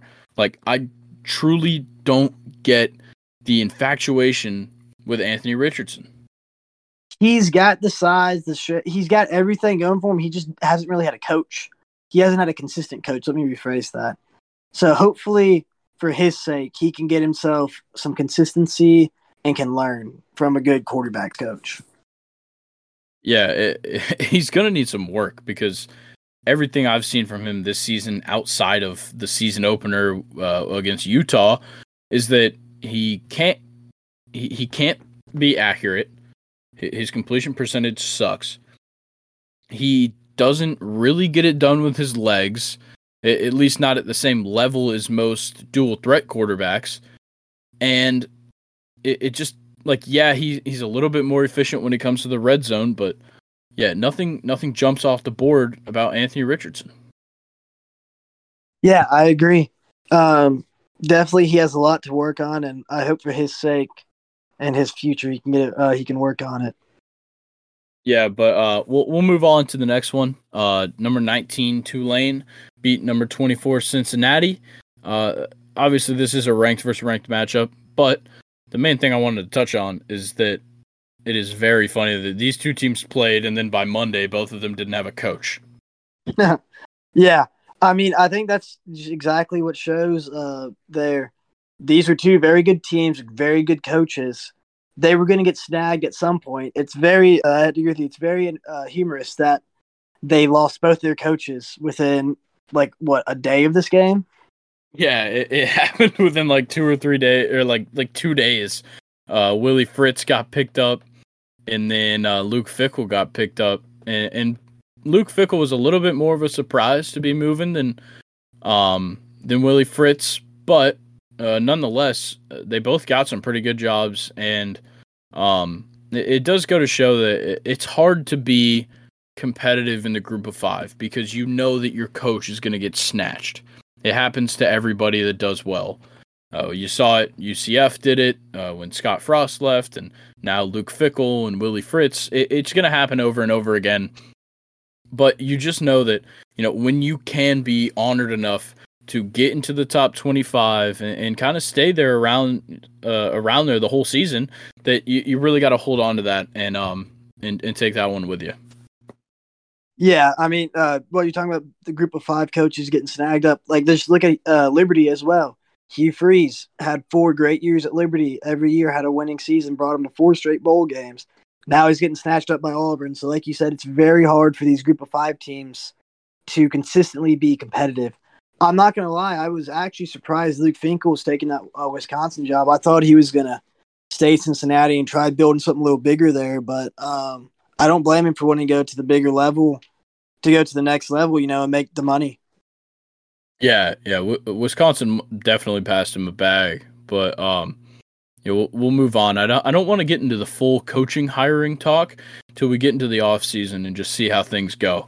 But um, we'll move to uh, number four TCU, just absolutely stomping the shit out of Iowa State, 62-14. and like we just this is the most dominant TCU's looked all season. Yeah, this just proves that they deserve to be in the playoffs. That's, I mean, that's about the only thing I can say about this game is if there's any question marks beforehand, I think this this game really answered it because I think I said earlier I would still rather let's just say by some crazy miracle Kansas State can beat TCU next or this upcoming weekend and um TCU has one loss. I would rather have the T I mean yeah the loss the Ohio State loss is better than TCU but I think TCU is a better team. Yeah, I think TCU is a better team. If they if they lose, they'll probably get knocked out. Um, because I, I think the the playoff committee is just like chomping at the bit to just rip up TCU and, and leave them for dead. But you, you got to give it to TCU that like like they they doubled their win total this year. Like they went undefeated in the regular season. Max Duggan looked amazing. He he'll probably probably get an invite to the Heisman ceremony. I, I don't know if he'll win because uh, there's a guy that we'll be talking about in a couple of minutes that probably will, but he definitely had one heck of a season. Yeah, uh, he still had a great season, and I, I'm again, uh, I'm not sounding like broken record, but I'm very impressed with this TCU team. I'm excited to see how they play in this playoffs. Although I still am a firm believer it's gonna be Georgia, Michigan, and the championship with Georgia pulling it out. Yeah, yeah, I don't I don't see TCU getting past uh, Michigan or Georgia. But um, we'll move on to uh, one of the big upsets this week. A&M beats number 5 LSU. And I watched a majority of this game and it was truly just back and forth and I got to give my props to um to Conner Weigman Weigman. I'm never to find out how to say his name but he looked like he had been there for years. Like I know that, you know, the stats don't jump off the board 12 for 18, 155, two touchdowns, but he protected the ball. He moved around in the pocket. He created plays. And I think this was uh, a, statement game for him. And I, I think he might have just earned himself the starting spot maybe in years to come. Yeah. Um, he he looked really good. Uh, like you said, the stats weren't incredible, but I, I, think he looked very good, and I think he shows a lot of great uh, promise for the future. Yeah, and then obviously uh, the what boosted this A and M team to the win was De'Von Achane, thirty eight carries, two hundred and fifteen yards, and two touchdowns. This is kind of what I've been looking for from De'Von Achane all year. it's just the game where he just takes over. Like the the kid had 38 carries. That is a ridiculous number, especially in college. But he looked great. The receivers looked really good. Moose Muhammad looks super good. Five receptions, 94 yards, and a touchdown. But then on the LSU side, like they they needed to play much better than this. Yeah, I mean they gave up uh, fumble. They've given they gave up they uh, 0, 0 for one on fourth down, four for eleven on third down. I mean, you can't really have that in a game where you're trying to win, especially in a game in a uh, in a in a hostile environment like uh, Kyle Field is. Yeah, I understand Texas A&M was four and seven going into this game, but they still had the number one recruiting class. They still had so much talent on that roster. You can't just look past them. And I know I said it earlier uh, earlier in one of these podcasts. LSU has not played well on the road this season. We can pull up games, but I mean, of course, their big wins have all been at home. They didn't have a single big win on the road. I mean, look at Arkansas. They also have a, a lot of talent there at Arkansas, but for LSU, LSU should have been able to go in there and win by at least two, three touchdowns. I mean, they were a much better team than Arkansas team, and they they barely got out of there. you know they they got their skin on their neck you know yeah and, and uh technically technically a road game but it, it, was a home game in the in the the caesars sportsbook superdome whatever they call it now uh with the florida state game to open the season was another loss and it's a home game but um yeah lsu just struggled in this game and I, I know we we talked about Brian Kelly last week, and I know you're not his biggest fan, but this isn't a reflection on him. I, I think this was more just they weren't. I, I don't think any of these players and maybe it was the coaches, but I don't think anybody expected A and M to come out here and, and, do what they needed to to win. They, they haven't done it all season, but they decided to get it together come week twelve. See, I definitely disagree with that because they were saying it on social media, on interviews, and everything. They said, "Hell, we can't go to a bowl game, so we're going to ruin LSU's chances of going to the playoffs." They, they, they, I think there were two or three players that came out and said something along those lines. And I think LSU was just too cocky and went into it and went into it thinking they weren't going to have any support or anything, and they they were just surprised. Now I will give Brian Kelly this: I have shit, I have put a lot of hate on him, and it's time to kind of clear that up a little bit. Brian Kelly is a good coach. Do not get me wrong; he is a good coach. He's brought teams to the playoffs before. He's a winning coach. With that being said, he this is a game as a head coach you gotta you gotta say hey they have nothing to lose they are going to they they want to win a game they want to make a statement they want people to remember this you know this has been terrible season but they want something to remember to go uh to have to build on to next season you got to get them up for that game and uh, I mean, he's gotten them up for, of course, he's gotten them up for some great games. LSU, I mean, LSU Ole Miss game, of course, he got them up ready to play. LSU Alabama, um, but he did not get them excited at all. I don't know if it was him or the players. I don't know. I'm not going to blame anybody, but the team as a whole was not prepared for A and M. Yeah, and we'll we'll move on to uh, number six USC. Uh, they beat number 15 Notre Dame, and um, 38 27 was not a great reflection of this game. I, I feel like USC really dominated, and they this was the win for them this season. Obviously, they've had a couple of other games where uh, it was a statement victory, but this one really locked it up, and it, it, it made uh, the whole nation look at USC and realize, okay, these guys are the real deal, and you got to give your props to them. Oh yeah, I watched this game. This was a very very good game to watch. Caleb Williams uh, for USC looked just insanely good. If he doesn't win the Heisman, I might have to protest. But he, I mean, that game he just looked crazy. He was scrambling all around. He'd scrambling all around pocket. Uh, had just had himself a great game and led that USC team to the victory.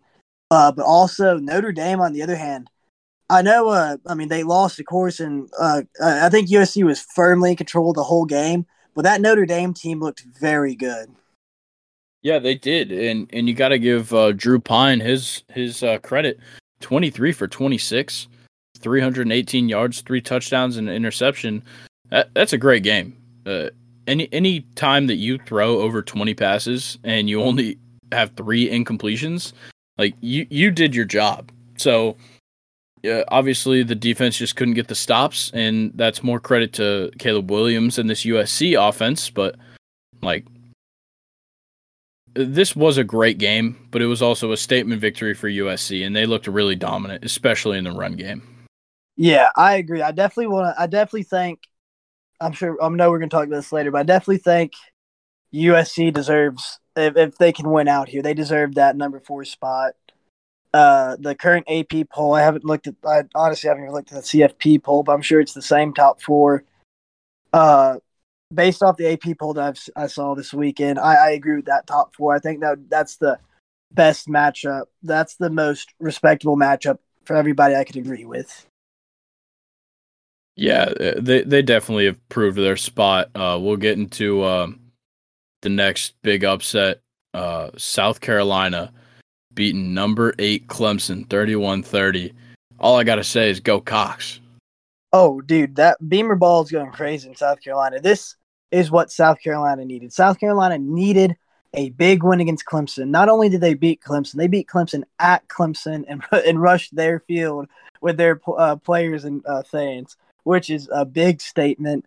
And I think that's a very good thing for uh, Shane Beamer and the South Carolina football team, especially when it comes to recruiting and the Carolinas, North Georgia, East Tennessee, and all that area is hey, we're no longer just that that that South Carolina team. We are here to play. We are here to win. We're here to be competitive. and yeah. that's going to be good for him and uh, future recruiting. And, and, we, I think we all wrote, wrote off Spencer Rattler before last week, but you take last or uh, that that Tennessee performance, and then you put it up with this one against Clemson. He went 25 for 39, 360 with two touchdowns and two interceptions. Like it, at this point, you can't just say that it was a it was a lightning in a bottle uh, against Tennessee. You you got to start thinking that maybe Spencer Rattler is starting to make some changes. Uh, he transferred in at the beginning of the year. Uh, you know, he still had to to adjust. It's a completely new situation for him. He didn't play much last year, and he's finally making improvements. Um, he'll be there next year, and I think that you know, eight and four this is South Carolina playing over what they probably should have done. But yeah, oh, I, I, I think it it is telling for the future. I I think eight and four is somewhere that we can see South Carolina finish at consistently for the next couple of years. I I agree. I I think eight and four is a very very good. Uh, it's obviously an amazing year for them, uh, especially in the last you know, honestly, since uh, Steve Spurrier left, they've kind of been in this constant, just like basically loop of just like, oh, have one great game, and then you know we'll play a great game, beat Georgia at Georgia, and then the next game go lose to Vanderbilt, and they kind of had that issue this this season as well. Um, I would like to see how they play uh, next year when he's got um, more of his recruits in and his players playing. Uh, Spencer Rattler, I've never really been his biggest fan. Uh, I watched him on that reality show, uh, QB One, and honestly, in high school, he was a great player. You know, he went to Oklahoma, played great there that first year, but he's always been from uh, just what I saw on that TV show to now, always been either good Spencer or bad Spencer, where you get a game where he is playing like the next Heisman contender or he's playing like he's the practice team for the JV team at local high school.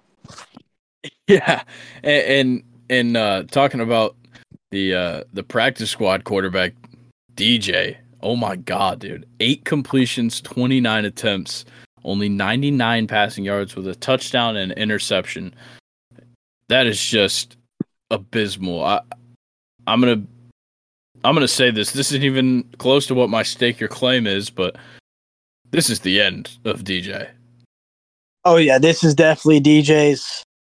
This this will probably be his last season as a as a starter at uh, the University of Clemson because he just, uh, I he just he's, and I think it also for him it goes where he was given all this, all this hype, all this. You know, he's supposed to be the next Trevor Lawrence and he came out as just an average, you know, college quarterback playing decent, getting you wins, and then just every. It's kind of almost kind of like Stetson Bennett, or sorry, not Stetson Bennett, Jake Fromm, had a great, had a pretty good first year, and they were giving all this hype to him, and then he's just kind of stayed the same, and it's gone. Honestly, this year he's kind of gone down a little, much like Jake Fromm did. Uh, and I, I could see DJ entering the transfer portal after this season because I, I got a feeling that the the coaches at Clemson are going to make it known that these performances are unacceptable. Uh, yeah. Clemson Clemson holds their players and, and just this team in general to a very high standard, and when your quarterback's playing this bad, you got to let it be known that this can't happen. So, yeah, they're going to make their bowl game whatever. They went 10 and 2 and they're they might win the conference championship, I don't think they will, but yeah, DJ's just got to be done. Uh, I don't know if it's going to be. Uh, I, I, can't quite remember that backup's name that came in in the Syracuse game. I don't know if it's going to be him or it's going to be another guy that they've recruited, but it, it it shouldn't be DJ next year. After a performance like we saw in this game, they definitely this bowl game. Hell, give DJ a uh, a quarter if he still doesn't play well, bring in the backups. Give them, let them switch off drives. See how they do. See who do, who's going to be looking better for next year. Because if DJ again just goes in and has just a sloppy performance, mediocre performance, let let one of the backups try. Yeah, it, it's it's tough to see because I, I I truly believed in him coming out of high school. He was a, a great prospect uh, at uh, I believe he went to St. John's Bosco out in California. Like he was highly touted, and you know backing up Trevor Lawrence for a year. He came in in that Georgia Tech game. Like there there was some promising moments for DJ, and he's just falling flat on his face. But uh, we'll move on from Clemson and uh, go to one of the last uh, big outcomes of the week. Uh, Oregon State, number 21, beats number 9 Oregon 38-34 in the uh, what I assume they don't let you call it anymore, the Civil War. Um, this game was it, it was tough. It was I, I was able to watch this entire game.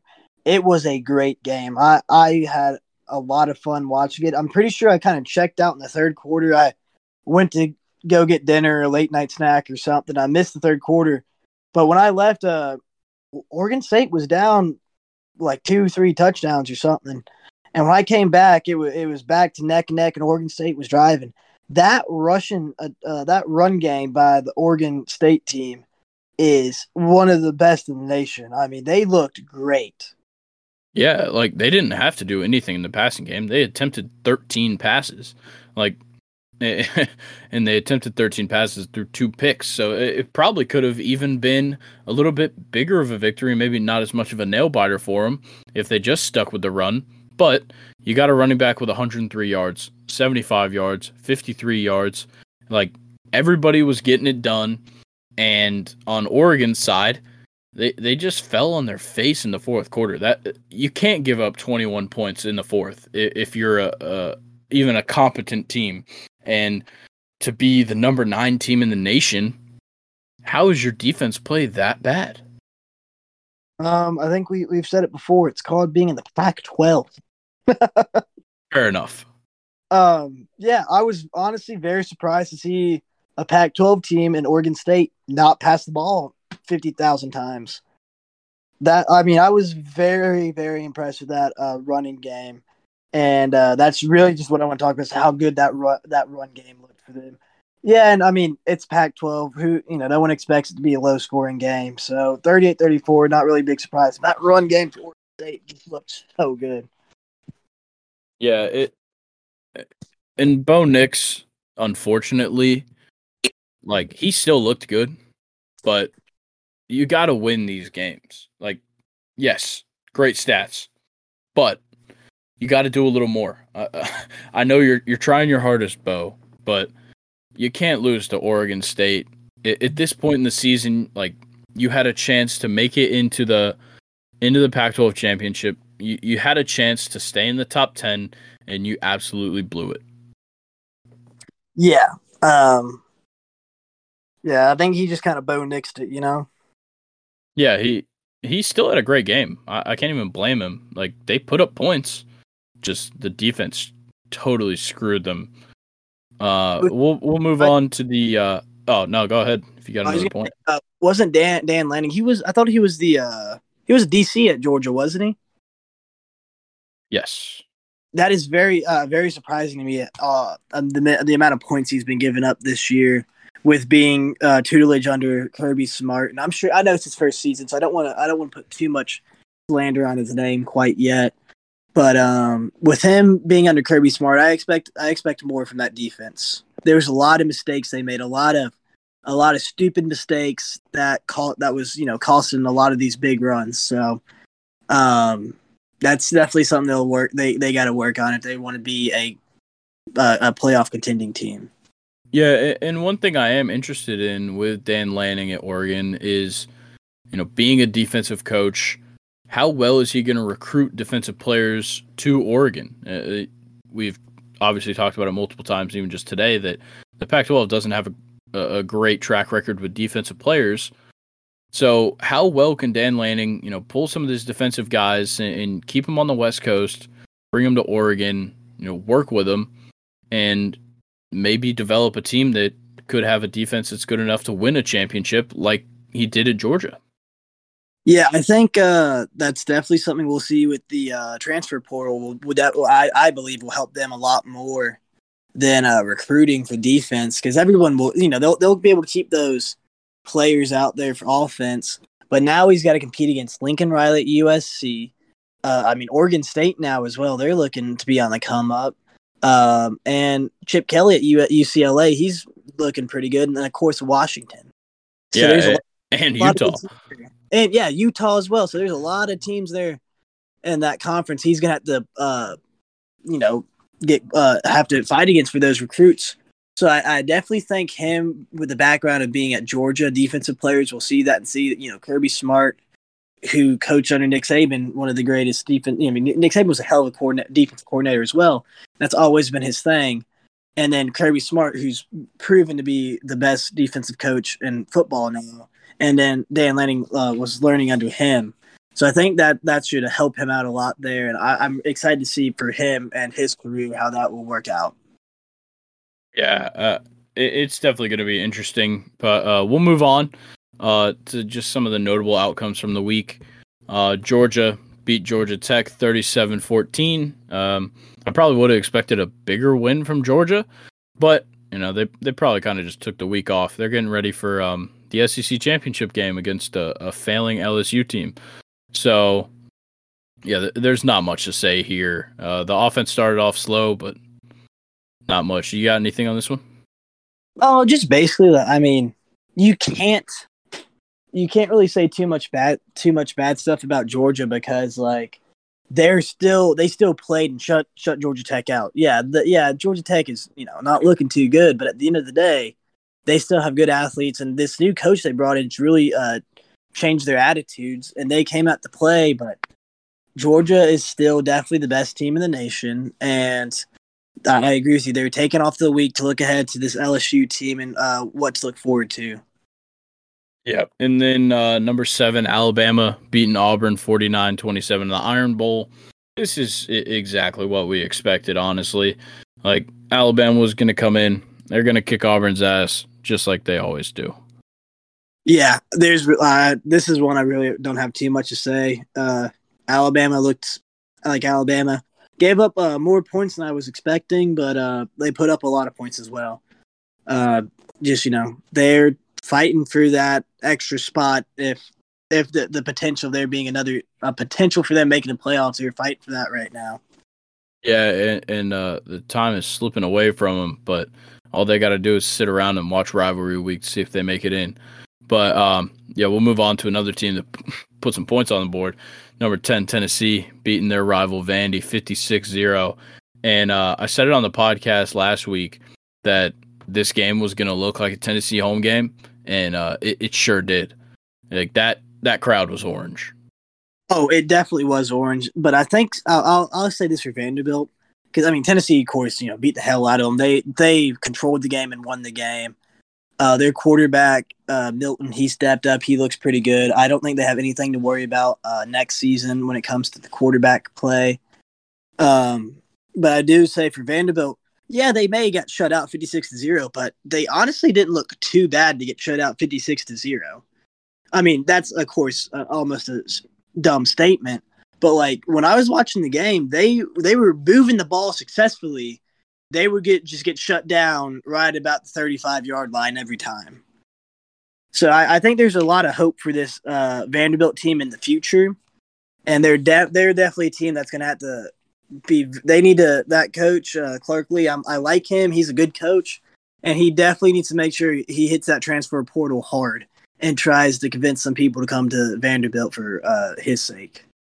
Yeah, that it, it's going to be super important for Vandy uh, in the next uh, couple years because they've definitely made some some great adjustments. Uh, even just this year, they they've looked really good at points, but obviously, you know, number ten Tennessee coming off of a loss, they they knew that Tennessee was going to come in there and kick their ass.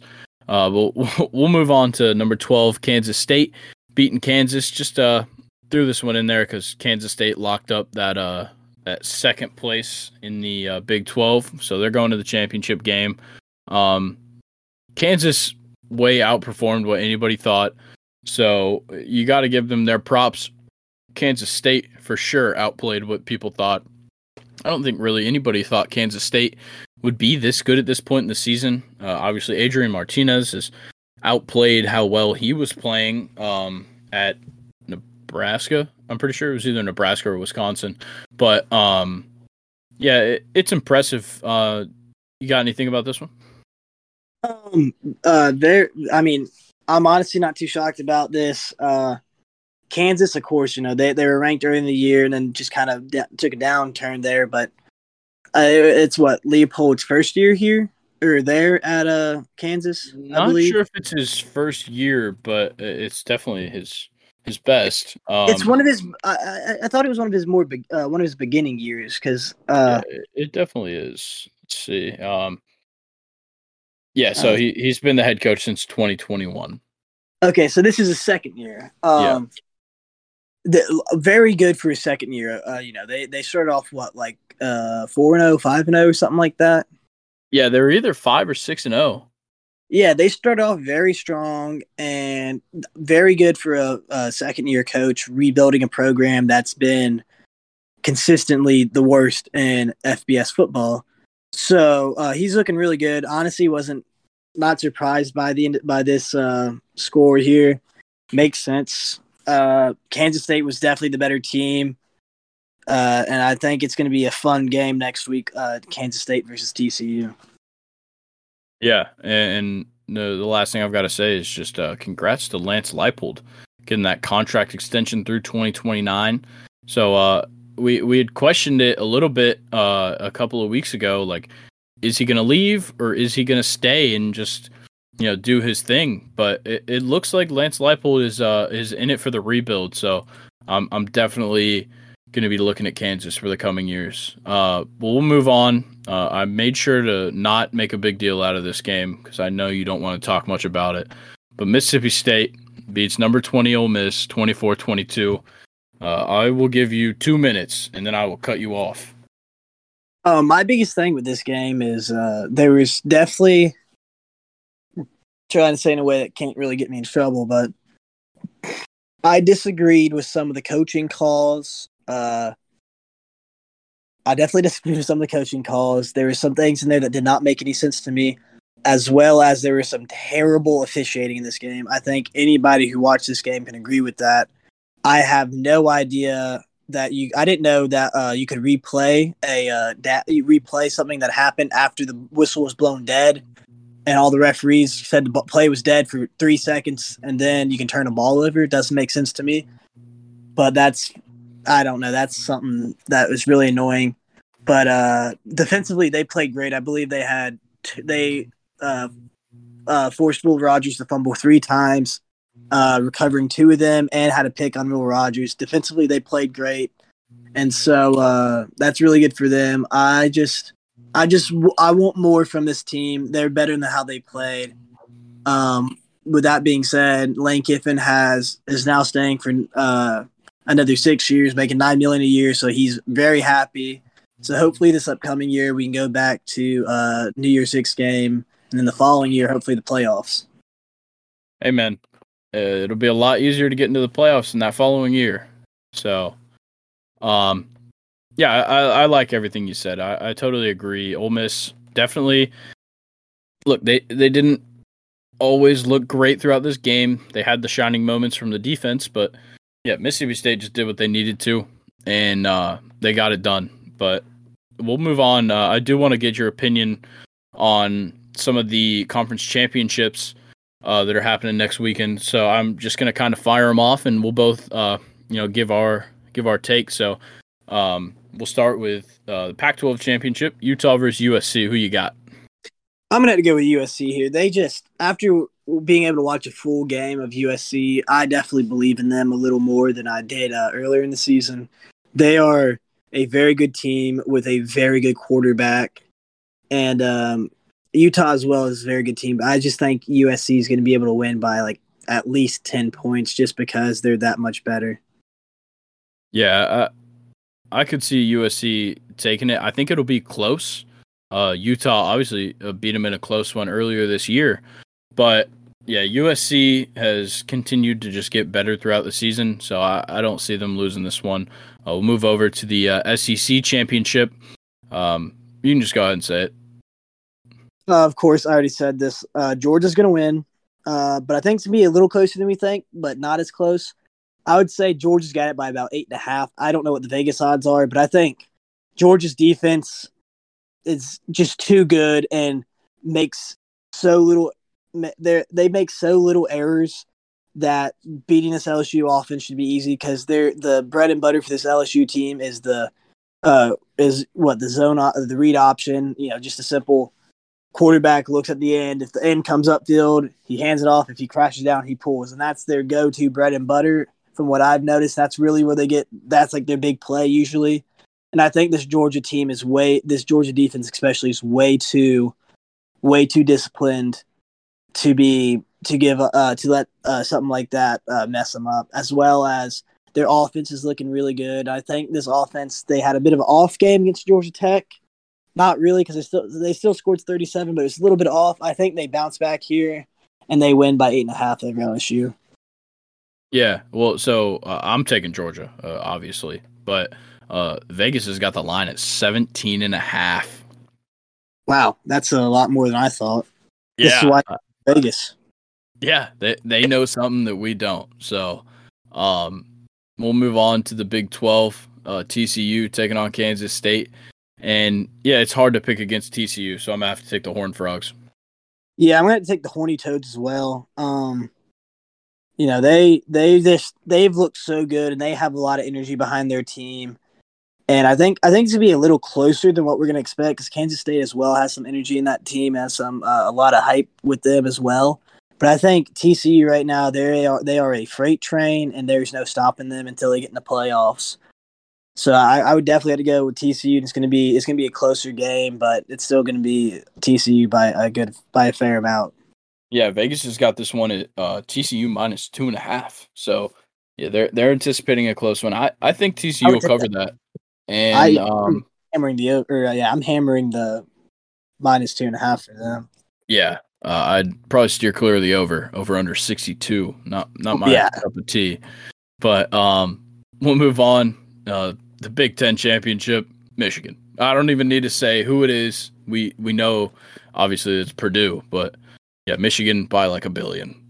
Oh yeah, I I take Michigan by. I think this is how I'm. Uh, this is all on how uh, good old Harbaugh can uh get them hyped up for this game. If it's going to be uh uh, we're going to look for if we're looking forward to next to the playoffs or what bowl who we're going to play in the bowl game uh, for the playoffs. I mean, and it, it depends on how he gets them energized. But I could see him.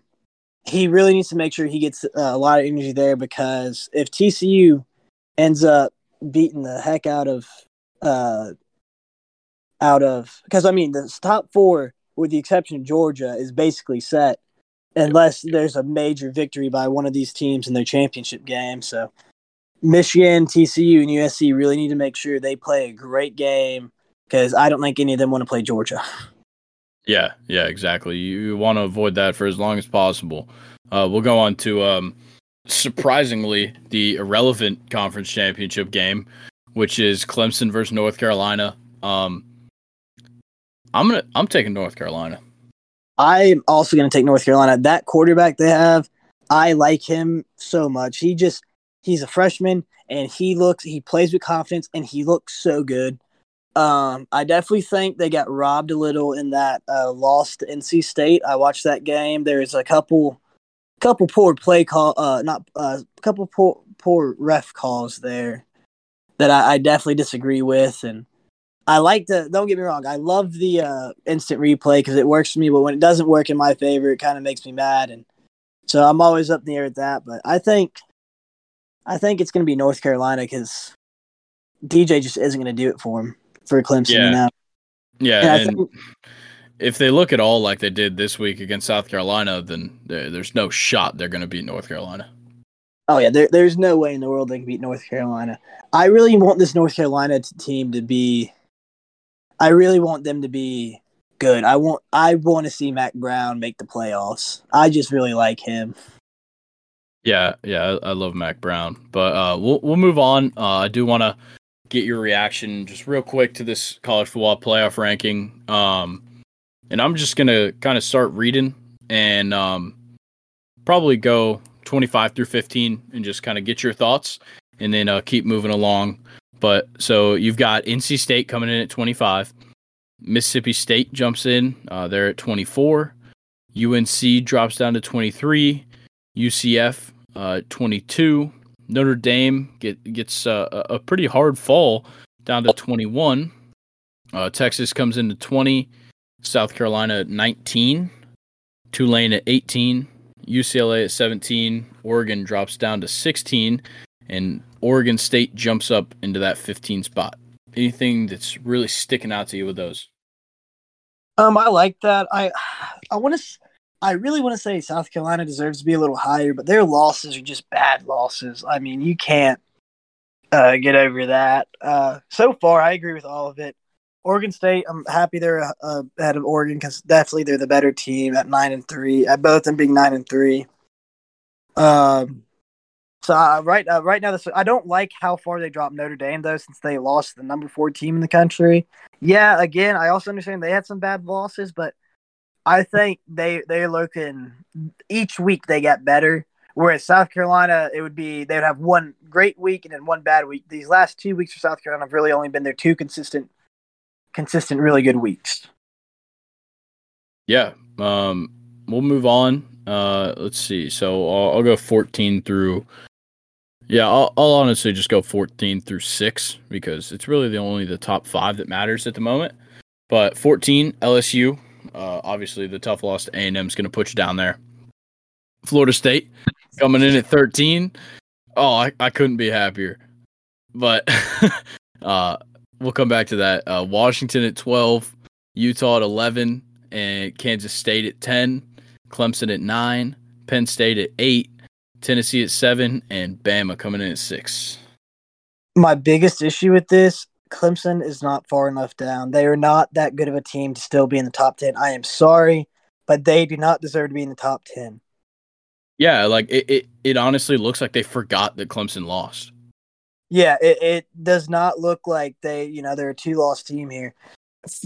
Notre Dame, yeah, I understand they have four losses on the year, but they lost to number number four and they dropped them six. Clemson lost to an unranked team and dropped one spot. I know they're Clemson. They have a good team or whatever. They deserve to be number 12. They don't deserve to be number nine. I'm sorry. They are not a top 10 team. Yeah. And then uh, another thing now that we've gotten up to six is I am pleasantly surprised with the Pac 12 representation in this top 25. Um, obviously, UCLA, Oregon, Oregon State coming in at 17 through 15. Washington at 12, Utah at 11, and then uh, we already talked about it earlier. USC's at four. Like that is that is huge for the Pac-12. I mean, they look great this year. I, I we can hate on them all the all day long, live long day about not having defense or whatever, but their teams have deserved to be ranked. Though I believe there there may be, you know, if they were to play certain SEC teams, I would still I would have to uh, air for the SEC team, but I think they deserve to be where they are. They in their schedule, they've played very well, and I like that they're very they're represented very well throughout here. Yeah, uh, I think Washington's probably the biggest surprise, getting in at twelve, but they they've definitely showed that they deserve it. Um, another one thing I wanted to comment on: Penn State at eight. Uh, obviously, yeah, two loss team, and their losses to number two and number five. Um, so yeah, you got to give them their credit. They they did their thing this year. They got a couple of good wins, um, but you know they didn't win when it mattered, and that's why you don't see them up there. You know, really competing in the Big Ten. Um, obviously Tennessee seven, Alabama six. I, I got no problem with either of those. Uh, we'll we'll go ahead and go through this top five though.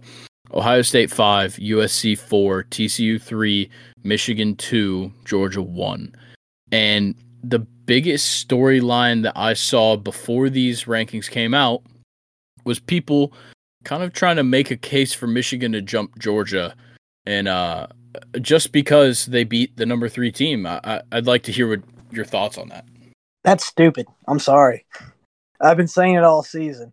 Georgia, they're 12 and 0, reigning national champions, and have have confidently won every game they have not looked amazing every de- game, but they have definitely been in control of every game they've been in this season. Um, I, I definitely think they just they also have that goes back to what we talked about consistency. Yeah, Mich- Michigan's had a lot of consistency as well, and they did beat the number two team, but arguably Georgia also beat the number one team, Tennessee, who's now number seven. Georgia, I mean, you can make those arguments all day long, but Georgia deserves to be number one, and Michigan deserves to be number two. Yeah, it's, yeah, that that's exactly how I see it. And uh, TCU definitely deserves to be three. I, I think those spots are solidified uh, unless uh, one of these teams gets upset. And obviously, the most likely upset here would be TCU and Kansas State. But at the same time, maybe USC doesn't play well. Maybe they lose to Utah. Do you think uh, Ohio State would slip in if one of those teams loses? If the only way for Ohio State to get in is if U- USC loses, and if Southern California loses, then that's going to be crazy to me because not only uh, uh, we said earlier they've gotten better each week, but like they it's also really hard for a team to beat you twice in a season. So that's something we'll uh, have to look out here for. But I don't think Ohio State, if TCU loses, they deserve to be number four because they lost postseason technically in a championship game. Ohio State lost in a regular season. So I think that's also a little bit of a difference there. Uh, although this, like you said, the College Football Playoff Committee does not respect TCU. They've never respected TCU. And if they get snubbed, this will be the second time they get snubbed for Ohio State. Yeah, it it would be uh, a, a travesty if TCU doesn't make it in um, especially just after how this entire season's gone.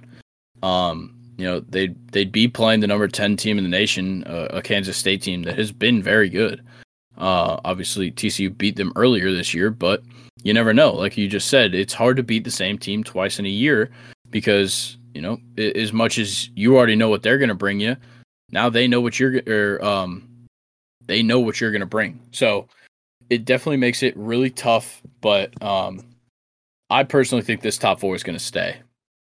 I agree. I don't. The only way you can see it changing around is if let's just say Michigan has a very close game to Purdue, and TCU just blows uh, Kansas State out of the water. I could see that changing around, or TCU a close game, USC blowing Utah the water. You know, just uh, just the way they win is the only way that two through three, two through four should change.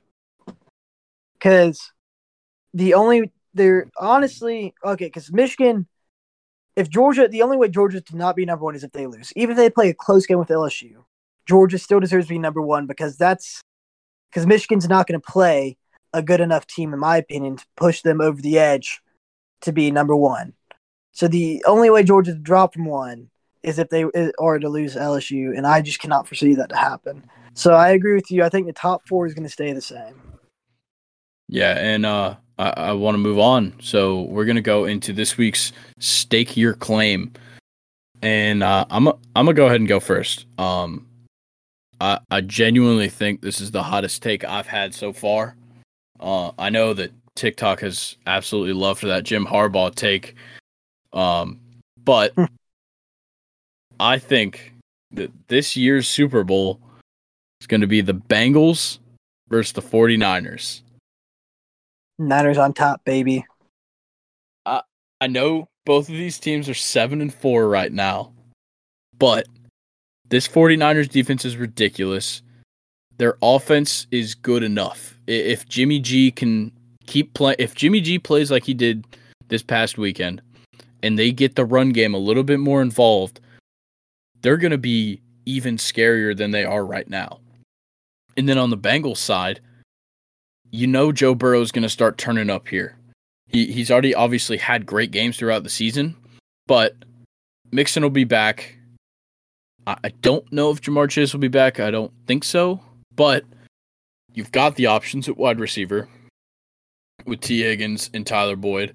Samaje Perine's a great backup running back. He's very good in the passing game.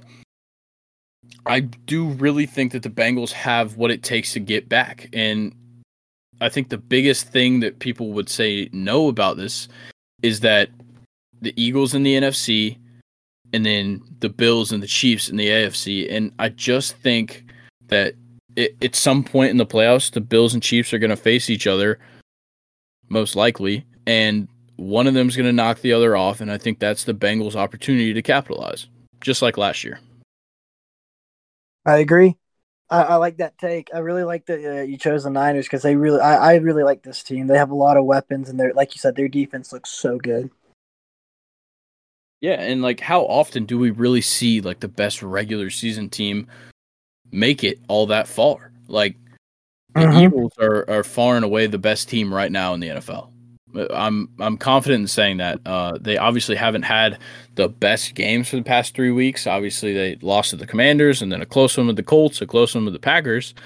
But I just I, I think that those three games are pretty telling about this team. Obviously, they're missing Jordan Davis, uh, who's been a huge impact in stopping the run, but it, it just doesn't seem to be working out, and I don't think it has longevity. Once they get into the playoffs, it's going to take the guys with the experience, and the 49ers have guys that are experienced.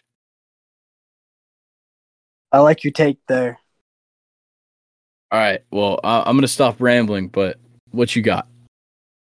Um, I'm gonna go with two. Okay, okay. A first first time on Stake Your Claim. Brock's gonna take two picks. Definitely, I'm gonna call Willie Fritz is gonna turn this Georgia Tech team around, and next year they go seven and five. Oh, I like that. I like that a lot. All right, well, go go ahead and explain this one, and then we'll get into that second one. I just he, look at what he did at uh, Tulane. Now, seven and five is very ambitious, uh, but I think with it with uh, the ACC how it is, he gets a couple cupcake games in there. Although he does have to play both Ole Miss and Georgia next year, and Florida State and Clemson, but most of his other games are pretty winnable. So um, I think I could definitely see him going seven and five. I mean, look what he did at Tulane. Look what he did at Georgia Southern when he was at Georgia Southern. He was there for, I believe, it was two years before they got rid of him. But he was the one who brought Georgia Southern to uh, the D1 level. D1 FBS brought them. Uh, I think they went unde- uh, undefeated or one loss their first season, won the Sun Belt. Second season brought them to their first bowl game, and then uh, he had some uh, him and administration got into it or something. I don't recall exactly. He leaves, goes to Tulane, turns the Tulane program from what I believe was basically uh, just poverty, just one, two wins into a team this year that is going to a New Year's Six bowl game. So I'm very, I think he has a lot of recruiting area in Atlanta, and the help with Geoff Collins and establishing that culture, a new culture at Georgia Tech to get away from uh, Paul Johnson, kind of that young culture. I know Willie Fritz is old, but he's gonna go off of that culture that was built by Geoff Collins before him, get some good kids in portal, and uh, turn that team around. Because I mean, they got some players there, and I think they had the potential to be a good team. Yeah, I, I absolutely love that take. Uh, I I don't know about seven and five. Definitely not in the first year. Uh, I'm not Very- not too confident in that one, but you know they've got a chance. The ACC uh, is not the best, and this would be a great time for Willie Fritz to really turn around this program. But uh, I, I, do want to hear. I'm very interested in what your second take is going to be after that one. My second uh, uh, one is probably not my second uh, pick is really not going to be too uh, too surprising, but the next three to four seasons will be the national champions will be from the Southeastern Conference. Okay. Yeah. Yeah. Yeah. yeah. I I agree. Um. Yeah. You guys heard my Jim Harbaugh take. Uh. I honestly, I think they'll probably pick up one of them. I think Michigan will probably pick up a national championship. But yeah, I like that. Um. I I think with how how mixy this year has been with the transfer portal and NIL kind of being in full effect now. Um, this is the future of college football. Uh, we're we're inevitably going to see a, a two loss team make it in in the coming years. Uh, obviously, um, with the expanded playoff, there's there's more and more opportunity for some of these SEC teams to to have the chance to win it all. So I, I like that. I I think that um, I think the SEC will definitely capitalize on the expanded playoff. Yeah, I think we're going to see a lot more, much like we have the last few seasons, a lot more SEC versus SEC, and the final, the semifinals to the national championship game. All right. Well, I think that that might just do it for us. Um, you got anything else you want to say to the people? Oh, not really. More just uh, don't don't hate me for hating uh, the LSU head coach Brian Kelly. Man, he, he's. I mean, he's done great, but I just I've never bought into him. Okay, don't hate me, people. Uh, that's that's fair enough. Uh, I do want to congratulate United States. We Woo! made it into the we made it into the knockout stage. Uh, I I got a feeling we're not going to beat the uh, Netherlands, but hey, a great win. Pulisic. Hopefully, we can see him in that match against Netherlands. Um, I'm not too sure how serious the injury is, but uh, yeah, we we need Captain America there. Definitely 100%. all right. Well, we will see y'all next week. And next week, we will have the college football playoff laid out. Yeah. Right, oh. Whoops. Wrong thing. Come on.